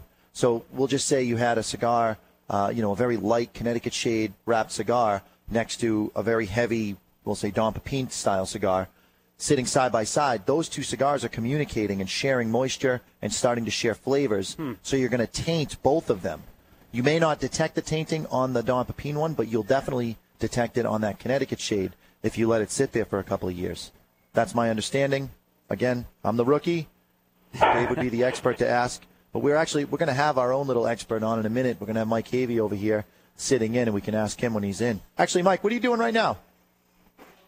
Oh, you're pulling up the couch. Come on over. Have a seat. All right, Rudy, we're going to bring we're going to bring Mike over here, and we'll ask him that. Thank you very much for calling in and helping us, Phil. I really appreciate it. You've always been a good friend to the Cigar Authority. If only you weren't in Canada and we could ship you stuff and be able to get it to you easily. I- I've had I've had some good times with Rudy uh, over over the internet where we've had some cigars virtually uh, throughout some of the pil- uh, playoff hockey. That was kind of enjoyable and good fight by your boys up there in Vancouver, uh, Rudy. By the way. Uh, not not in the end, but thank you for saying that. And uh, you guys are doing a great job. Uh, have a have a great day. Thank you very much, Rudy, for calling in. We we appreciate it, folks. If you would like to call in and try to add to the show, which Dave is going to say this is a mistake to do, but I'm going to do it anyways. I'm going to give out the phone number. It's 617 237 1234. That's 617 237 1234. I would love to hear your call in and, and your comments. Right now, we're smoking the cartel, and we have a guest, my boy, Michael Havey. Michael J. Havey, how the heck are you? Oh, great. Uh, pretty good since I was talking to you three minutes ago, but not bad.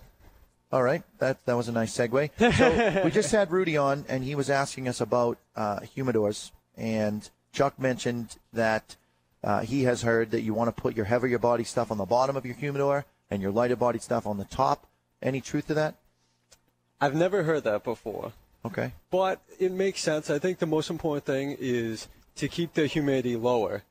If you're going to smoke it relatively soon, we, you're looking ideally 70% humidity, 70 degrees. If you're going to age it, you want a lower humidity. And a lower temperature, if I'm not mistaken. Yes. Closer to the um, 60 range. What, what would be considered short-term aging? Like month less or? I'd say six months or less. Okay. Um, if a better, a stronger cigar usually ages better because everything will get milder. Um, if you're aging something very mild, you might want to put more cedar in it because if you don't, there won't be any taste to it. Um, All right. that's the key. I That is the key. You just found out it's not that easy to do the talking. huh? No, it's very, very tough. I feel bad. I will never make fun of you for this. No, again. that's all right. You're welcome to make fun. So, coming out at the IPCPR, uh, all the companies, this is like uh, the biggest Richard contest in the cigar world. So, everybody's coming in with their bigger, their brighter, their more fantastic, their more spectacular products, and they are going to release them to the retailer.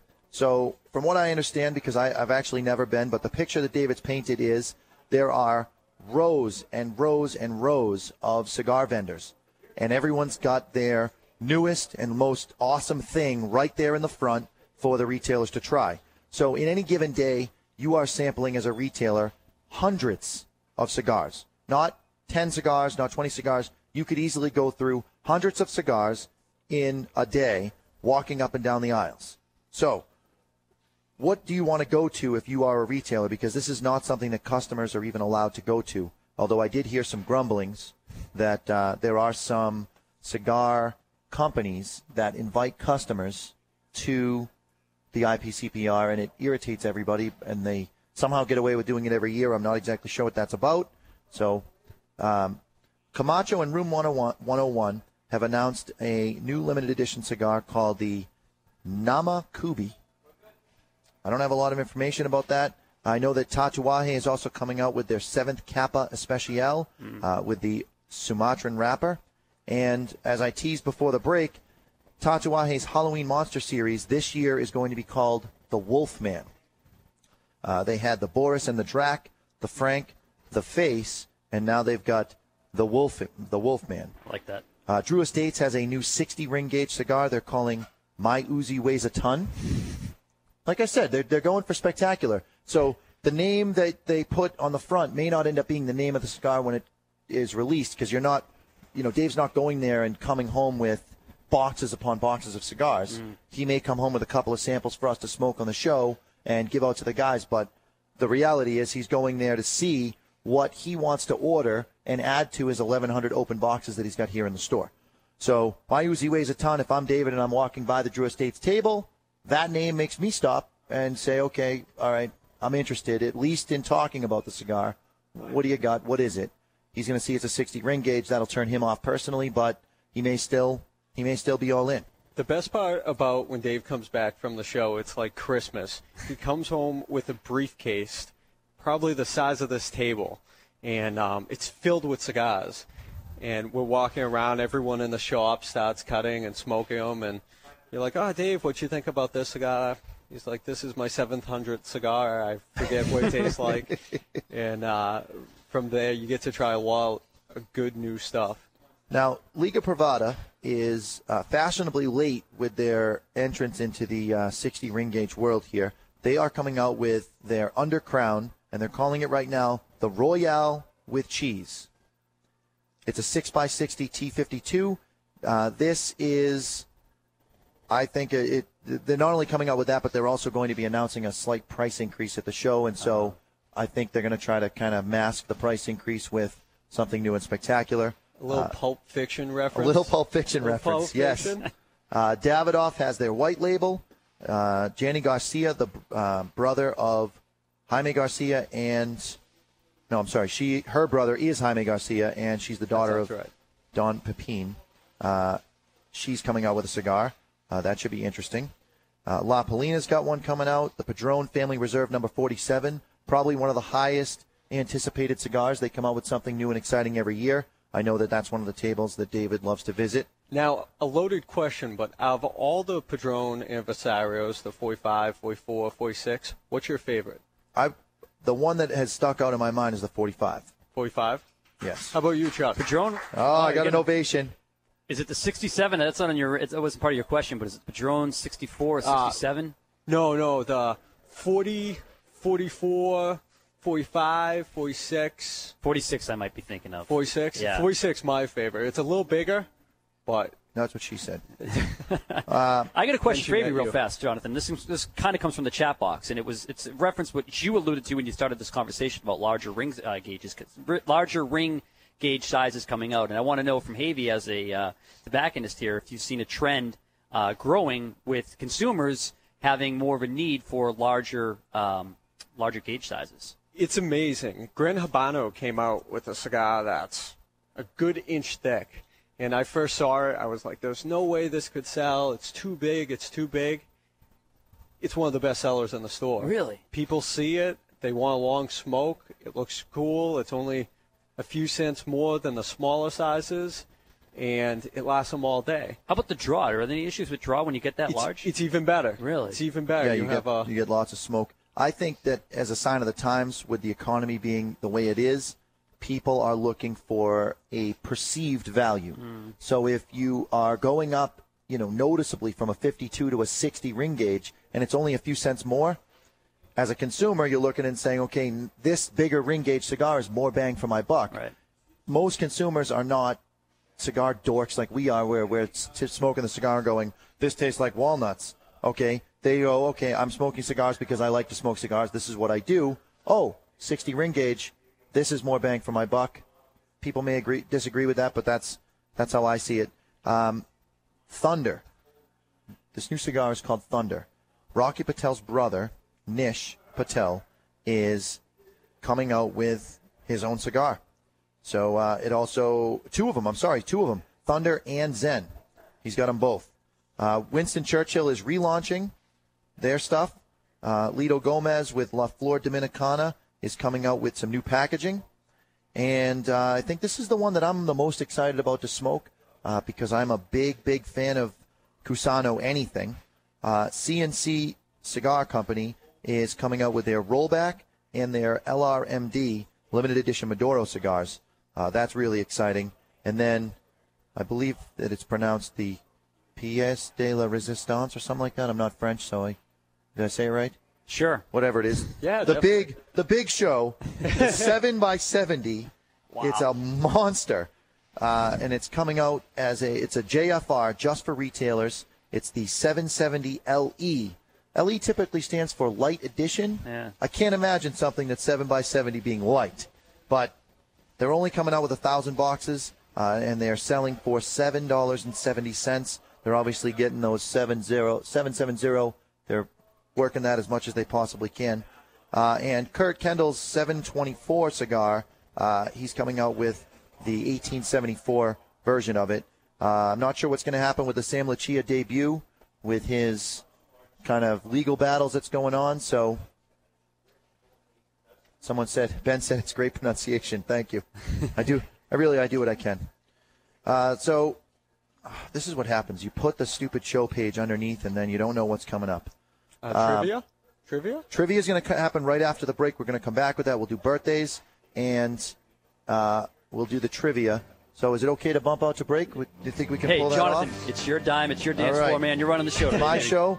We are the TCA, which is the Cigar Authority. You're listening to us live on the Cigar Authority Radio Network. When we come back, we have today's birthdays.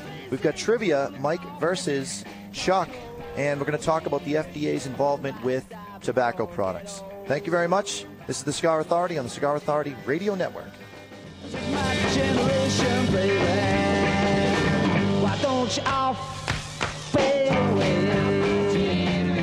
Don't try and dig what we all Flor de Lorraine. She came from the streets of Paris. Fleur de Lorraine is a magnificent jewel of a cigar with a contemporary French style and prestige. Fleur de Lorraine marries rare, aged tobaccos and old world craftsmanship. Flor de Lorraine. Deep layers of lush tobaccos fuse in a symbol of charismatic intensity for luxurious expression with no concession. Flor de Lorraine. Discover Fleur de Lorraine's rich, bold taste with a little European flair. Flor de Lorraine. Discover the extraordinary craftsmanship behind every Fleur de Lorraine. Flor de Lorraine. Discover Fleur de Lorraine's elegance, charm, and value. Fleur de Lorraine, now available in natural or Maduro. Discover Fleur de Lorraine cigars at fine tobacconists everywhere. Flor de Lorraine. Fleur de Lorraine. From the streets of Paris to you. Let me ask you a serious question. Do you like what you're doing for a living? Are you sick of being in the rat race, living life on other people's terms? Hi, this is Chuck Morrison from MakingMountainsMove.com, and I challenge you to take back control of your life and make mountains move to live the life that you were meant to live. If you have a dream, a burning desire, but feel miles away from living it, I can help. You see, I used to be a stressed out corporate slave with time for everyone but me and my family until I made the decision to follow my heart and pursue my passion. Today, I'm living life on my terms and helping people achieve the same in record time. Look, you have a purpose to serve in this life, and I can guarantee you it's not to be stuck inside of some job or some career that's sucking the life right out of you. It's time for you to take back control of your life. It's time for you to make mountains move. Take the first step today. Head on over to makingmountainsmove.com and sign up for my free number one secret to help you get out of your job and into your dream. It's time for you to make mountains move. I say, sir, enjoying a good cigar shouldn't cost you a fortune. And it doesn't have to when you light up a classic. Classic brand cigars are priced right, and there is a blend or size just right for you. Classic Connecticut is a mild and smooth smoke, while the Classic Maduro is deep, dark, and delicious. The Classic Cameroon has a hint of natural sweetness that will keep you coming back for more and more but it's the classic Cuban that is bold and full flavored, just like the classic Cuban cigars from before the embargo. Every classic blend is available in four classic sizes the Robust, Toro, Churchill, and Torpedo. But whichever one you choose, a classic cigar will guarantee you a smooth and easy draw. Classic cigars. The name says it all, sir. The ads are all over TV and radio. Foreclosure, default, loan modification. If you're having trouble making your mortgage payments, before you give up, ruin your good name, and lose your home, you need to call Paul Antonelli, that short sale guy. As a Coldwell Banker agent, Paul specializes in helping people sell their home in a short sale. You see, a short sale is a complicated transaction most real estate agents don't understand. Not every homeowner can qualify for a short sale, and some lose valuable time and money when they try the short sale process only to find that they don't qualify. Paul understands the process and knows the steps for a successful short sale. When you call, Paul will cover all the necessary details and tell you if a short sale is possible on your property. Remember the name, Paul Antonelli, or go to thatshortsaleguy.com and watch Paul's informational videos. Then call and let his expertise guide you to a successful short sale. You're at your computer now, so go to thatshortsaleguy.com. Paul Antonelli and the short sale team. Go to thatshortsaleguy.com. Born of cold Russian winters, the wheat of hammer and sickle is hand cleared in the Black Earth region, then dry shipped to the distillery, where masters of the craft distill and filter hammer and sickle six times, transforming the harvest into a smooth, super premium vodka, worthy of its Russian heritage.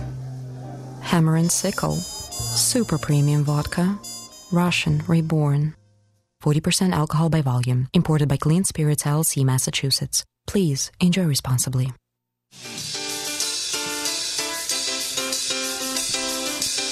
And we are back here on the Cigar Authority, broadcasting live from Salem, New Hampshire, out of Two Guys Smoke Shop in their Salem location. We are going straight into Happy Birthday today. And there we go. Today is July 9th. It is the 190th day of the year. There's only 175 days remaining until the end of the year, which puts us at about uh, 171 until Christmas, if I'm not mistaken. So today, O.J. Simpson was born, American football player and actor. Now, not only is he famous for what he's famous for, potentially or whatever, killing or not killing, depending on whether you read his book or didn't read his book. If he did it, He did it. he did it. All right, so he's famous for uh, possibly murdering someone and getting away with it because uh, if the glove don't fit, you must acquit. Uh, he also he has since been arrested in Las Vegas and charged with uh, numerous felonies, including armed robbery, kidnapping, and uh, I'm sorry, armed robbing and kid- kidnapping. And in 2008, he was found guilty and sentenced to 33 years imprisonment with a minimum of nine years without parole.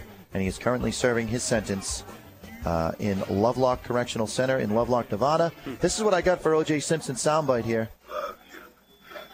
I love you too, Nordberg. Who were they? Chef. Boat.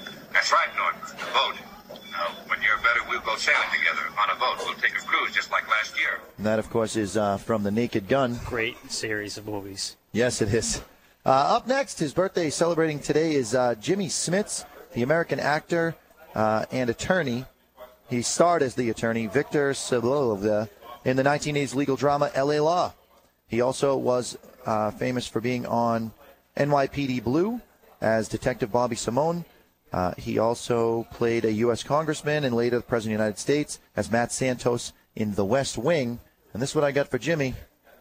Give this man some drugs quick. Can't you see in pain? That's Give him a not what I have for Jimmy. This is what I have for Jimmy. Debes saber que a la mayoría de los trabajadores les debe pagar por lo menos el salario mínimo. Además, a la mayoría de los trabajadores se les debe pagar sobre tiempo si trabajan más de 40 horas. And that is a commercial because he is a big fan of uh, illegal immigrants being paid a fair wage, Chuck, for working. So that commercial goes on to say that if you are an undocumented uh, person in the United States and you are working and not receiving at least minimum wage for your lack of documentation, there is a phone number for you to call and report the SOB that hired you for not paying you a fair wage. Wow. Why can't we have a phone number to call to report everybody for being undocumented and for hiring instead of hiring someone who is a legal resident? You would think. Now, it's not, I don't, you know, for me, it doesn't matter to me if you're white, black, Hispanic, if you're from Ireland, if you're Rudy from Canada and you come over and you're living here and you're undocumented, you're an illegal alien. Something should be done. You should have to go through the, the process. That's how I feel. Um, one of my favorite actors now, uh, Tom Hanks. Oh, Now, there were a ton. Let me ask you this: favorite Yes. Tom Hanks movie? I am a huge, huge fan of Forrest Gump. Yeah, yeah. I would say that for me, either Forrest Gump or the movie Big. Oh, I totally forgot about Big with the giant piano. Yes. One of the best Oh. scenes ever. Yes, I One mean, who did not want that ever. studio apartment as a kid, or even as an adult? Absolutely. Absolutely. So uh, for Tom Hanks, I was able to pull up.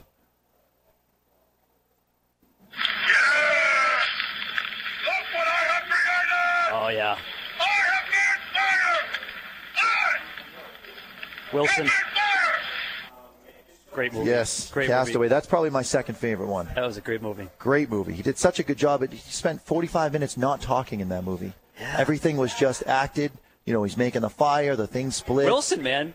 Wilson probably should have got an Academy Award. I totally agree. He did such a good job, that, that lovely Wilson. Uh, next up, we have Courtney Love. Uh, she's an American singer, guitarist, and actress. Uh, when she acts, she is Courtney Michelle Harrison. She is famous for being in the band Hole. Mm. And what not a lot of people realize is she got her fame in Hole because she released the album just days after Kurt Cobain took his own life. And so what's funny about it is I don't know how much you know about producing music, but it would be difficult to produce an entire album in four days. Some of the lyrics are a little bit suspect, like in um, in this particular song, "Doll Parts," that she's most famous for. Um,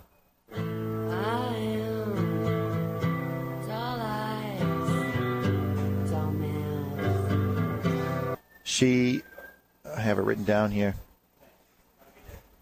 No, I don't. What are you looking for? Well, there was a, there's a certain uh, you, oh you don't ache like I ache, almost suggesting like her heart is broken over the Kurt Cobain thing. But the album was released four days after, so you know it was two weeks. Uh, it was done being produced long before he killed himself. Kind of brought up some questions about whether or not she knew it was going to happen or not. Oh, interesting. And our final birthday today is Fred Savage. Oh yeah, Wonder Years. famous for being in the Wonder Years, and Yeah. this was the theme song for Wonder Years. What would you do? Yeah. This is how it starts. The opening credits are there and everything. and That then- was a great show, by the way. It was a great show. Yeah, Vinny agrees as well. Our man Rudy. Yep, absolutely. Chat box it up. Nice. All right, so let's He talk. went to school in uh, New Hampshire, by the way, Dartmouth College. Really? Yes. yeah. That's that's these fun facts, Chuck. This is why we keep you around. Well, bring on the trivia. Bring on the trivia. Well, we don't have a Mike Havey over here, so while we're waiting for Mike, we're going to talk a little bit about the FDA. Uh, the cigar consumers and premium tobacconists are being asked not to let the FDA dictate. Uh, we would like you to urge members of Congress to co-sponsor a bill known as H.R. 1639. Uh, it's federal legislation that's been introduced to prevent the FDA from regulating premium cigars in the future. This historic legislation will protect the premium cigar industry. It's a bill to keep the U.S. Food and Drug Administration from regulating premium cigars as part of its newly acquired tobacco oversight. Uh, it's inching along in Congress. It does have 22 co sponsors, including a second Democrat. Uh, it was introduced by Bill Posey, a Republican from Florida, of all places. Now, of course, Florida being heavily involved in the tobacco industry. I think that must have had something to do with it. Uh, something that Dave goes in down into D.C. to explain to politicians is that cigarettes and cigars are very, very, very different. Uh, just sharing some traits, and really the only trait being that there's tobacco in both of them. Uh, that's the only thing that makes them similar. Uh, they are nowhere near identical. Cigarettes are all machine made, uh, whereas premium cigars are not. Cigarettes are actually nicotine delivery systems. You don't smoke a cigarette because you like the way a Marlboro tastes. You know, it's not. You don't. You don't sit back ever in your life and go, you know what? Today I'm in a Camel mood. Yeah. If you smoke Marlboros, you smoke Marlboro all the time. If you smoke Camel, you smoke Camel all the time. If you're one of those whack job menthol people, that's what you smoke all the time. So, premium cigars are not nicotine delivery systems. I have gone months without smoking cigars. In fact, when my wife and I were looking into life insurance, you got to go through the blood test and everything, and I was cur- you know, concerned about taking a blood test and having them detect, you know, there's nicotine in my system. Right. So I stopped smoking for a month. I had no withdrawal whatsoever, no headaches, no nothing. Cigarettes are addictive. Packed with chemicals. They are. They mean- are packed something like 372 detected chemicals. Uh, cigars have one ingredient. It's tobacco. It's a rolled up leaf. One of my favorite stats, Jonathan, that Dave always mentions is it's more harmful to light up a scented candle than it is a cigar. And that's no word of a lie. I mean, the chemicals. Just the chemicals. I mean, it, it kind of kills me. You see sometimes people walk into this cigar store, and I'm sure other cigar stores with kids, and, and, and you see this a lot with women. No offense to the women listeners, but you see this a lot. They walk in and they like cover their noses and stuff. It's like this is this is nothing could be more natural than than just lit tobacco. I mean, the smoke is totally natural. It's it's as safe as being around a campfire, if not safer, in my opinion.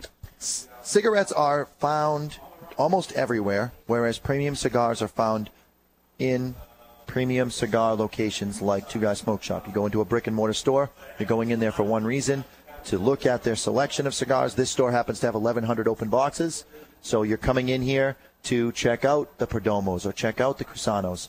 Uh, cigars do not market to children. Uh, there is a small little discrepancy in there. Uh, I feel, David feels that the flavored cigars should be pushed off and, you know, possibly not ever even sold in a premium cigar location because those, like Philly's Blunts and the, the bubblegum flavor and the blueberry flavor and all that stuff, But not to be confused with infused cigars. Correct. Two two very different Thank you. things. That's like a very good point. The acid and the Tabak Especial and stuff like that. That it's not a chemical process. They put a block of chocolate next to it to make the cigar taste chocolatey. Um, they don't dip it in chemicals or things like that. The Absolutely. Infused is still Infused a premium is different. cigar. You're it's not. Mike, it's Mike Havey you're listening to, by the way. thank you. Yeah, he's Back back. on- back on the headset. He's back. He snuck back From in. my hiatus. Any relation to Brad Marchand, by the way? The- as soon as the Bruins won, every person who came in the store called me Baby Lucci or Marchand. You look a lot like Marchand, man. That's a compliment, by the way. I mean, he's it's a the handsome nose. guy. It's the nose. Women love him. Yeah. All right. So, what uh, what we're urging you to do is hit up your local congressman, your local senators, and express your disdain for the FDA having anything to do with premium cigars and premium tobacco products. The FDA has a hard enough time managing food. We, we are constantly finding out all of the things that they've allowed into foods like human growth hormone or growth I'm sorry, growth hormone in general that is having a negative effect on children. Girls are developing at the, as early as 8 and 9 now because they're drinking the milk that has the hormones in it. This is something that's regulated by the FDA and they're not getting that right. Why would we want them involved in something that we love? Cigars. We don't. All right. I love how you just throw that sheet down. I just have to throw it down because it gets it gets lost in here, and then I end up trying to read from it a second time.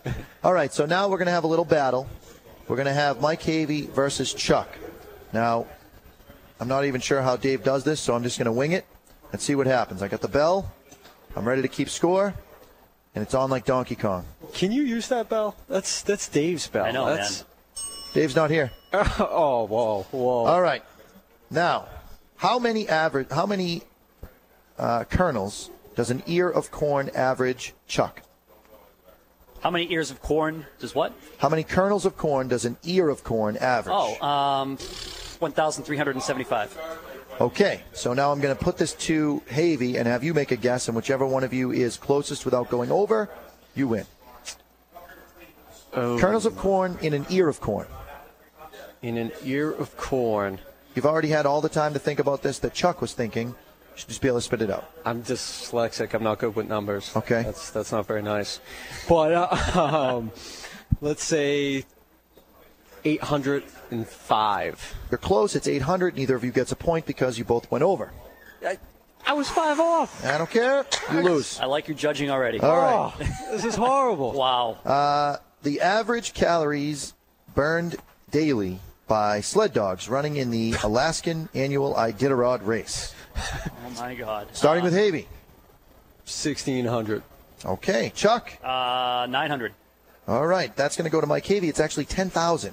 Ooh. So, Mike and Chuck. Wow. Mike's up by one. The average length of a coat hanger when it is straightened in inches, please. Chuck.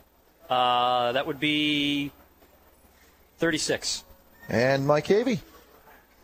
Three feet, so that'd be the same answer. Um, let's say 38.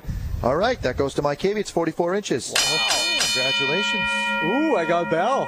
Nice. Aaron's on point over there. I got the stupid bell in front of me. I forgot to ring it. uh, the average number of squirts from a cow's udder needed to yield a gallon of milk, starting with Mr. Havey.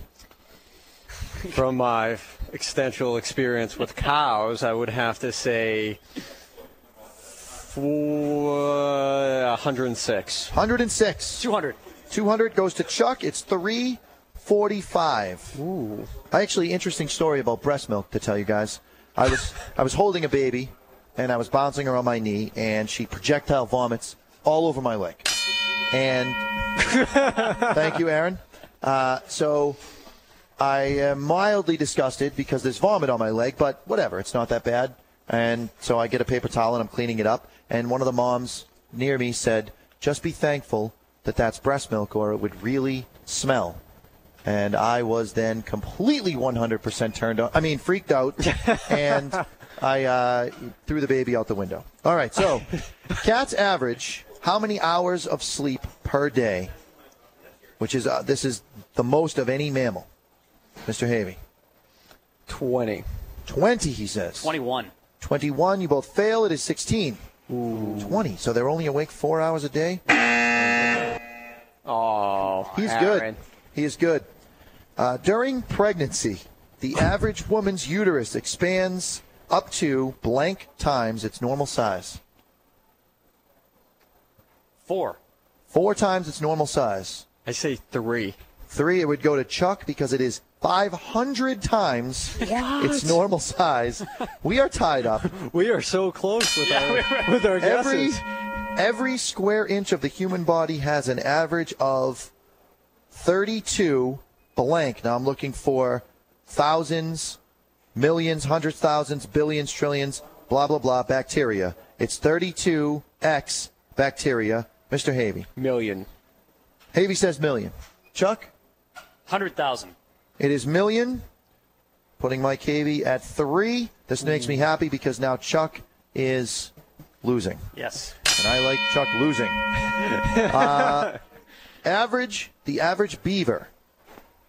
This is the woodland creature. the average beaver can cut down how many trees in one year? Chuck. Um, we'll say 100. Chuck says 100. What type of trees? Like big redwoods or little? I'm going to go little with I'm going to trees? go with like little pine trees probably. Let's say five hundred and eighty-seven. We're going to give that to Chuck because it's 200. It's tied up. This is the tiebreaker right here. I'm used to Methuen beavers. They're, A hedgehog's heart beats X times in a minute on average and drops to only 20 beats per minute during hibernation. Starting with Mike Havey, how many times does a hedgehog's heart beat Two, a minute? 204 times. 204 times. Chuck? A minute? In a minute. Uh, 185. Okay, and 185 would go to Chuck because it is actually 190 times. Wow. Making Chuck the undefeated heavyweight champion of the world when it comes to trivia. senseless trivia. this page will never be used again, and we'll keep this one for David. Uh, the one final thing that I wanted to talk about that's on my list here uh, is the Rocky Mountain Cigar Festival. So, the Rocky Mountain Cigar Festival is an event that happens, guess where? In the Rocky Mountains. At the event, you can expect to see or to partake in cigars, cigars, and more cigars. They also feature beer, wine, and spirit samples. There is going to be a contest including challenging Jackie the Angel Carroll at a game of pool. I'm not sure. I don't follow pool. He must be some sort of big wig, like, you know, world champion Like, or something. Yeah, yeah, yeah. Is he? Do you know about pool? Billiards? Yeah. Not much. I know how to No. play. I play. I don't really follow the pros. Yeah, I barely know how to play. Uh, that's not the kind of ball breaking that I do. Uh, there's going to be meet and greets with NFL Hall of Famer Randy the Manster White. You know who that Nice. is? Yes, yes, All right, yep. you know football. And also, we've had uh as a guest uh, by call in on this show, uh, Joe Ganniscoli. Oh, yeah. Be able to meet him and hang out with him. Music by the band Funkafino. Uh, lunch with Colorado's Best Beef. I don't know what that is. There's a grand prize giveaway of a new motorcycle, and I'm going to try to say it one more time. The Pierre de la Resistance is the Cigar Authority will be there. I love it. That's what we think. It's because a good time, Jonathan. I wish you were going because I went last year, as you know, with uh, Tommy and Dave, Yep. and uh, the, the folks out there are just tremendous. It's in Boulder, correct? Again, uh, pretty sure it is. Doesn't say. That's where it was last year, but yeah, yeah, they've doesn't got say on my sheet. they've got this huge tent set up, which is where we were stationed doing the live. Well, not a live show, a tape show, which we ended up airing live. But uh, yeah, they've got a pool table in the center, so you can actually play against the pro. Um, some great cigar manufacturers, some awesome, awesome eat, some good food out there, Nice. man. So this is the second time they're doing it. Yeah, the first time was a huge hit. The doors open at 1 p.m. Uh, and it wraps up around 7. That's a total of six hours of nonstop cigar fun. This is going to happen August 28th, 2011. Um, so what did happen was I was all in for this, and somehow David and I got confused, and it, I'm sure it wasn't him. I'm sure it was me about the date. I looked in the wrong month or the wrong year's calendar, and I said I was open. And when the fact is, I'm I'm actually not open. I've had a wedding a wedding booked for eight months, Yeah. and so I had to back out. Uh, David is going to be there, obviously. I think I do have a solution using the recorder and headsets where he'll be able to interview people uh, one at a time and just kind of pull him aside and do his thing. yeah. So we should be able to work that out. Myself, I was kind of pending on this NFL season. I mean, we get the lockout here going on in the states with with the uh, with the NFL, and and looking ahead, I, I had the suspicion that you know they might come to an agreement, and I didn't want to double book myself and uh, you know commit to something that I'd have to back out of. So I unfortunately. Um, will not be able to make it out there because of a preseason game, which normally are on Thursdays, but the Patriots playing a national televised game uh, that weekend in Detroit against the Lions. So that's my reasoning, but so bummed out because Jonathan, it's such a good time, man. It certainly sounds like a good time. There's a variety of tickets available, uh, and you can check it out online at rmcigarfest.com forward slash event, and you'll be able to pull that all that information up uh, from there. So, Chuck, uh, in the final wrap up here, I made it. You did, baby. David, uh, for anyone that tuned in late, David called in sick yesterday. Uh, I did a little scrambling to be able to put stuff together. It is freezing in hell, by the way, official right now. Yeah, the temperature is below uh, The- minus 12 degrees right now in hell. It is, yeah. It's uh, definitely zero degrees Celsius. Uh, so uh, the devil is having some iced tea. That's uh, that's what's going on. Uh, David never gets sick for starters, but then when he is sick, he plays hurt, and he's just not here. He wasn't able to make the show. So uh, I filled in in a pinch, and I made it. I made it through. We're coming down to the last five minutes. I want to talk a little bit about this cartel.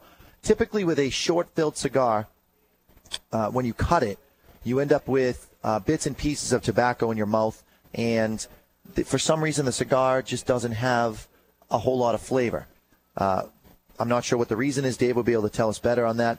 This cigar smokes like it's a long filled premium stick, and it's short filled. It's um, all Colombian. Oh, and I teased about the, what we were going to talk about about the all Colombian thing.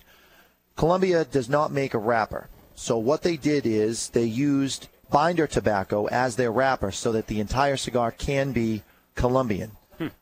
Because it's short filled, the cost comes down, and uh, so you're able to buy this for a dollar a stick. You can buy the box for twenty-five dollars. I'm actually not even sure that you can buy this by the individual stick. I think you do have to buy it by the box. For that value, why wouldn't you? But 25 bucks, I'll tell you, this would be this is another cigar that I use. I started to use as a filler in my Hmm. humidor to help keep the humidity relative, and I find myself smoking them. So, I mean, it's a buck a stick, super flavorful. I I highly recommend it. Um, What are you looking at? I'm just looking at the chat box, seeing if anyone said anything because I still got a couple minutes here to fill. You're doing Uh, good, man. We did. we smoked the EP Carrillo uh, during the first hour. Yep. The Core Maduro line, something new that's being released at the IPCPR, and what a phenomenal cigar that was. A little strong for me, but I, overall, I mean, listen, if you like flavor, you're going to find a lot of it in the EP Carrillo. That's there's no question about it. That's for sure. Uh, the price points on the EP Carrillo actually weren't uh, weren't bad either. They were ranging from five dollars and twenty five cents for what they're calling their number four. It's a five and an eighth by forty two, uh, and then you go all the way up to their uh, six and a quarter by sixty, eight dollars and seventy cents. That's the most they're charging for it. Uh, no, I'm sorry. They have a seven and three eighths. Their Monumentos is uh, a seven and three eighths by 56, such an odd size, Huh. uh, for nine dollars and thirty cents. So, uh, what I do want to talk about quickly because we do have a little bit of time. Um, I took notes because obviously filling in, I wanted to make sure I had filler stuff. So I have three fights with my wife to talk about. I didn't record them with her because she wasn't too happy about me bringing these up. So I'm sitting down watching TV with her on Monday, and uh, she comes in and sits down. Well, she comes in and sits down and says, "What's on TV?" And I said, "Dust." And that's where the fight started there. Another one later on that day, she was uh, she was hinting about what she wanted for our upcoming anniversary, and her hint was, "I want something shiny that goes from zero to 150 in about three seconds." So, guess what I bought her? What? Brand new bathroom scale. Boom, boom, bing. Oh boy. Yes. Yep. All right. Index called that one on the box, by Thank the way. Who called it? Index. Nice. Uh, and then, uh, oh, this one was terrible.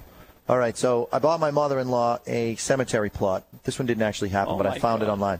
So I bought it for her as a Christmas gift. The next year, I didn't give her a gift, and she says, uh, "Why didn't I get a gift this year from you? I got you something." And I said, "Well, you still haven't used the one I bought you last year." Nice. Boom, boom, bing. and I'm going to be here all week, folks. so Oh, God. thank you very much. The first one really happened. The rest of them I made up. So I'm sorry.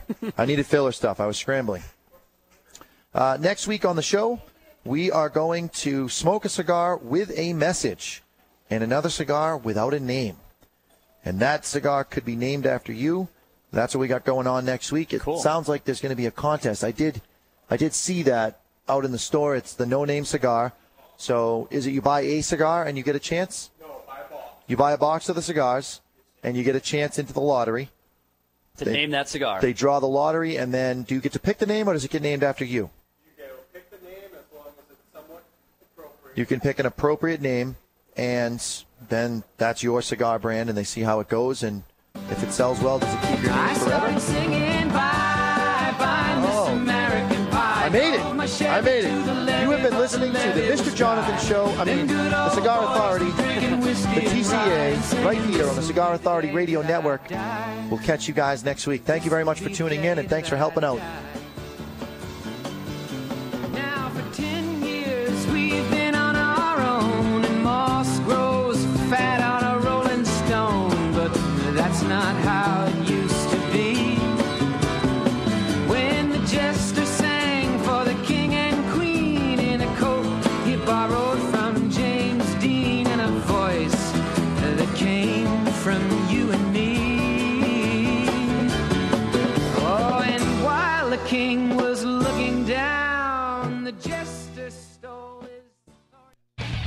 Hi, this is David Garofalo from the Cigar Authority. I'd like to invite you to visit one of my Two Guys Smoke Shops. Two Guys Smoke Shop is the largest cigar retailer in the world, and I'm very proud of that. It's Stogie Heaven. Two Guys is conveniently located off Exit 1, off Route 93, 95, and Route 3 in Salem, Seabrook, and Nashua, New Hampshire.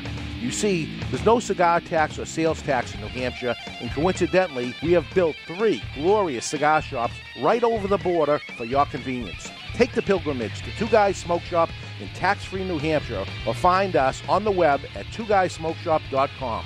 We ship cigars everywhere and single cigars too. Two Guys Smoke Shop. It's Stogie Heaven.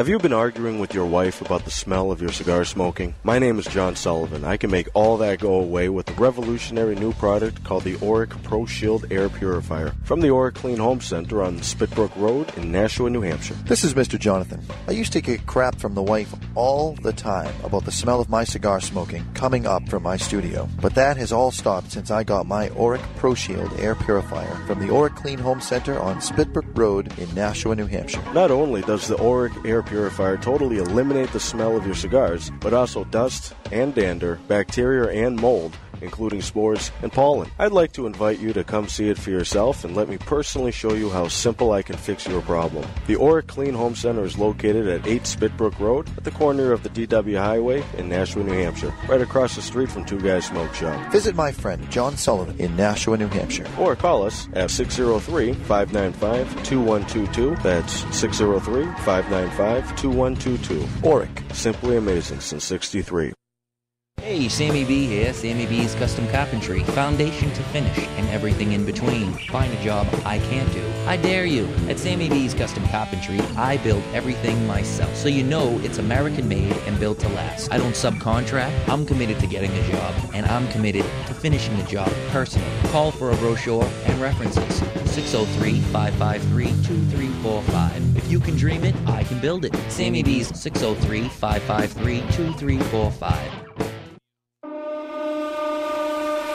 Let me ask you a serious question. Do you like what you're doing for a living? Are you sick of being in the rat race, living life on other people's terms? Hi, this is Chuck Morrison from MakingMountainsMove.com, and I challenge you to take back control of your life and make mountains move to live the life that you were meant to live. If you have a dream, a burning desire, but feel miles away from living it, I can help. You see, I used to be a stressed out corporate slave with time for everyone but me and my family until I made the decision to follow my heart and pursue my passion. Today, I'm living life on my terms and helping people achieve the same in record time. Look, you have a purpose to serve in this life, and I can guarantee you it's not to be stuck inside of some job or some career that's sucking the life right out of you. It's time for you to take back control of your life. It's time for you to make mountains move. Take the first step today. Head on over to makingmountainsmove.com and sign up for my free number one secret to help you get out of your job and into your dream. It's time for you to make mountains move. Hi, I'm Mr. Jonathan, the owner and operator of MrJonathanIsMyDJ.com. MrJonathanIsMyDJ.com is your one-stop shop for everything DJ or sound production. We do everything from weddings to backyard barbecues, boat cruises to theme parties. Whether you are planning a small, intimate gathering or a huge 4,000-person event, we have a package to fit your needs. Shoot me an email at info at MrJonathanIsMyDJ.com or call me at 603 475 1391. That's 603 475 1391. 15, 10, 15, 10, 15, 10, 15, 10, 15, 10. WWZN Boston.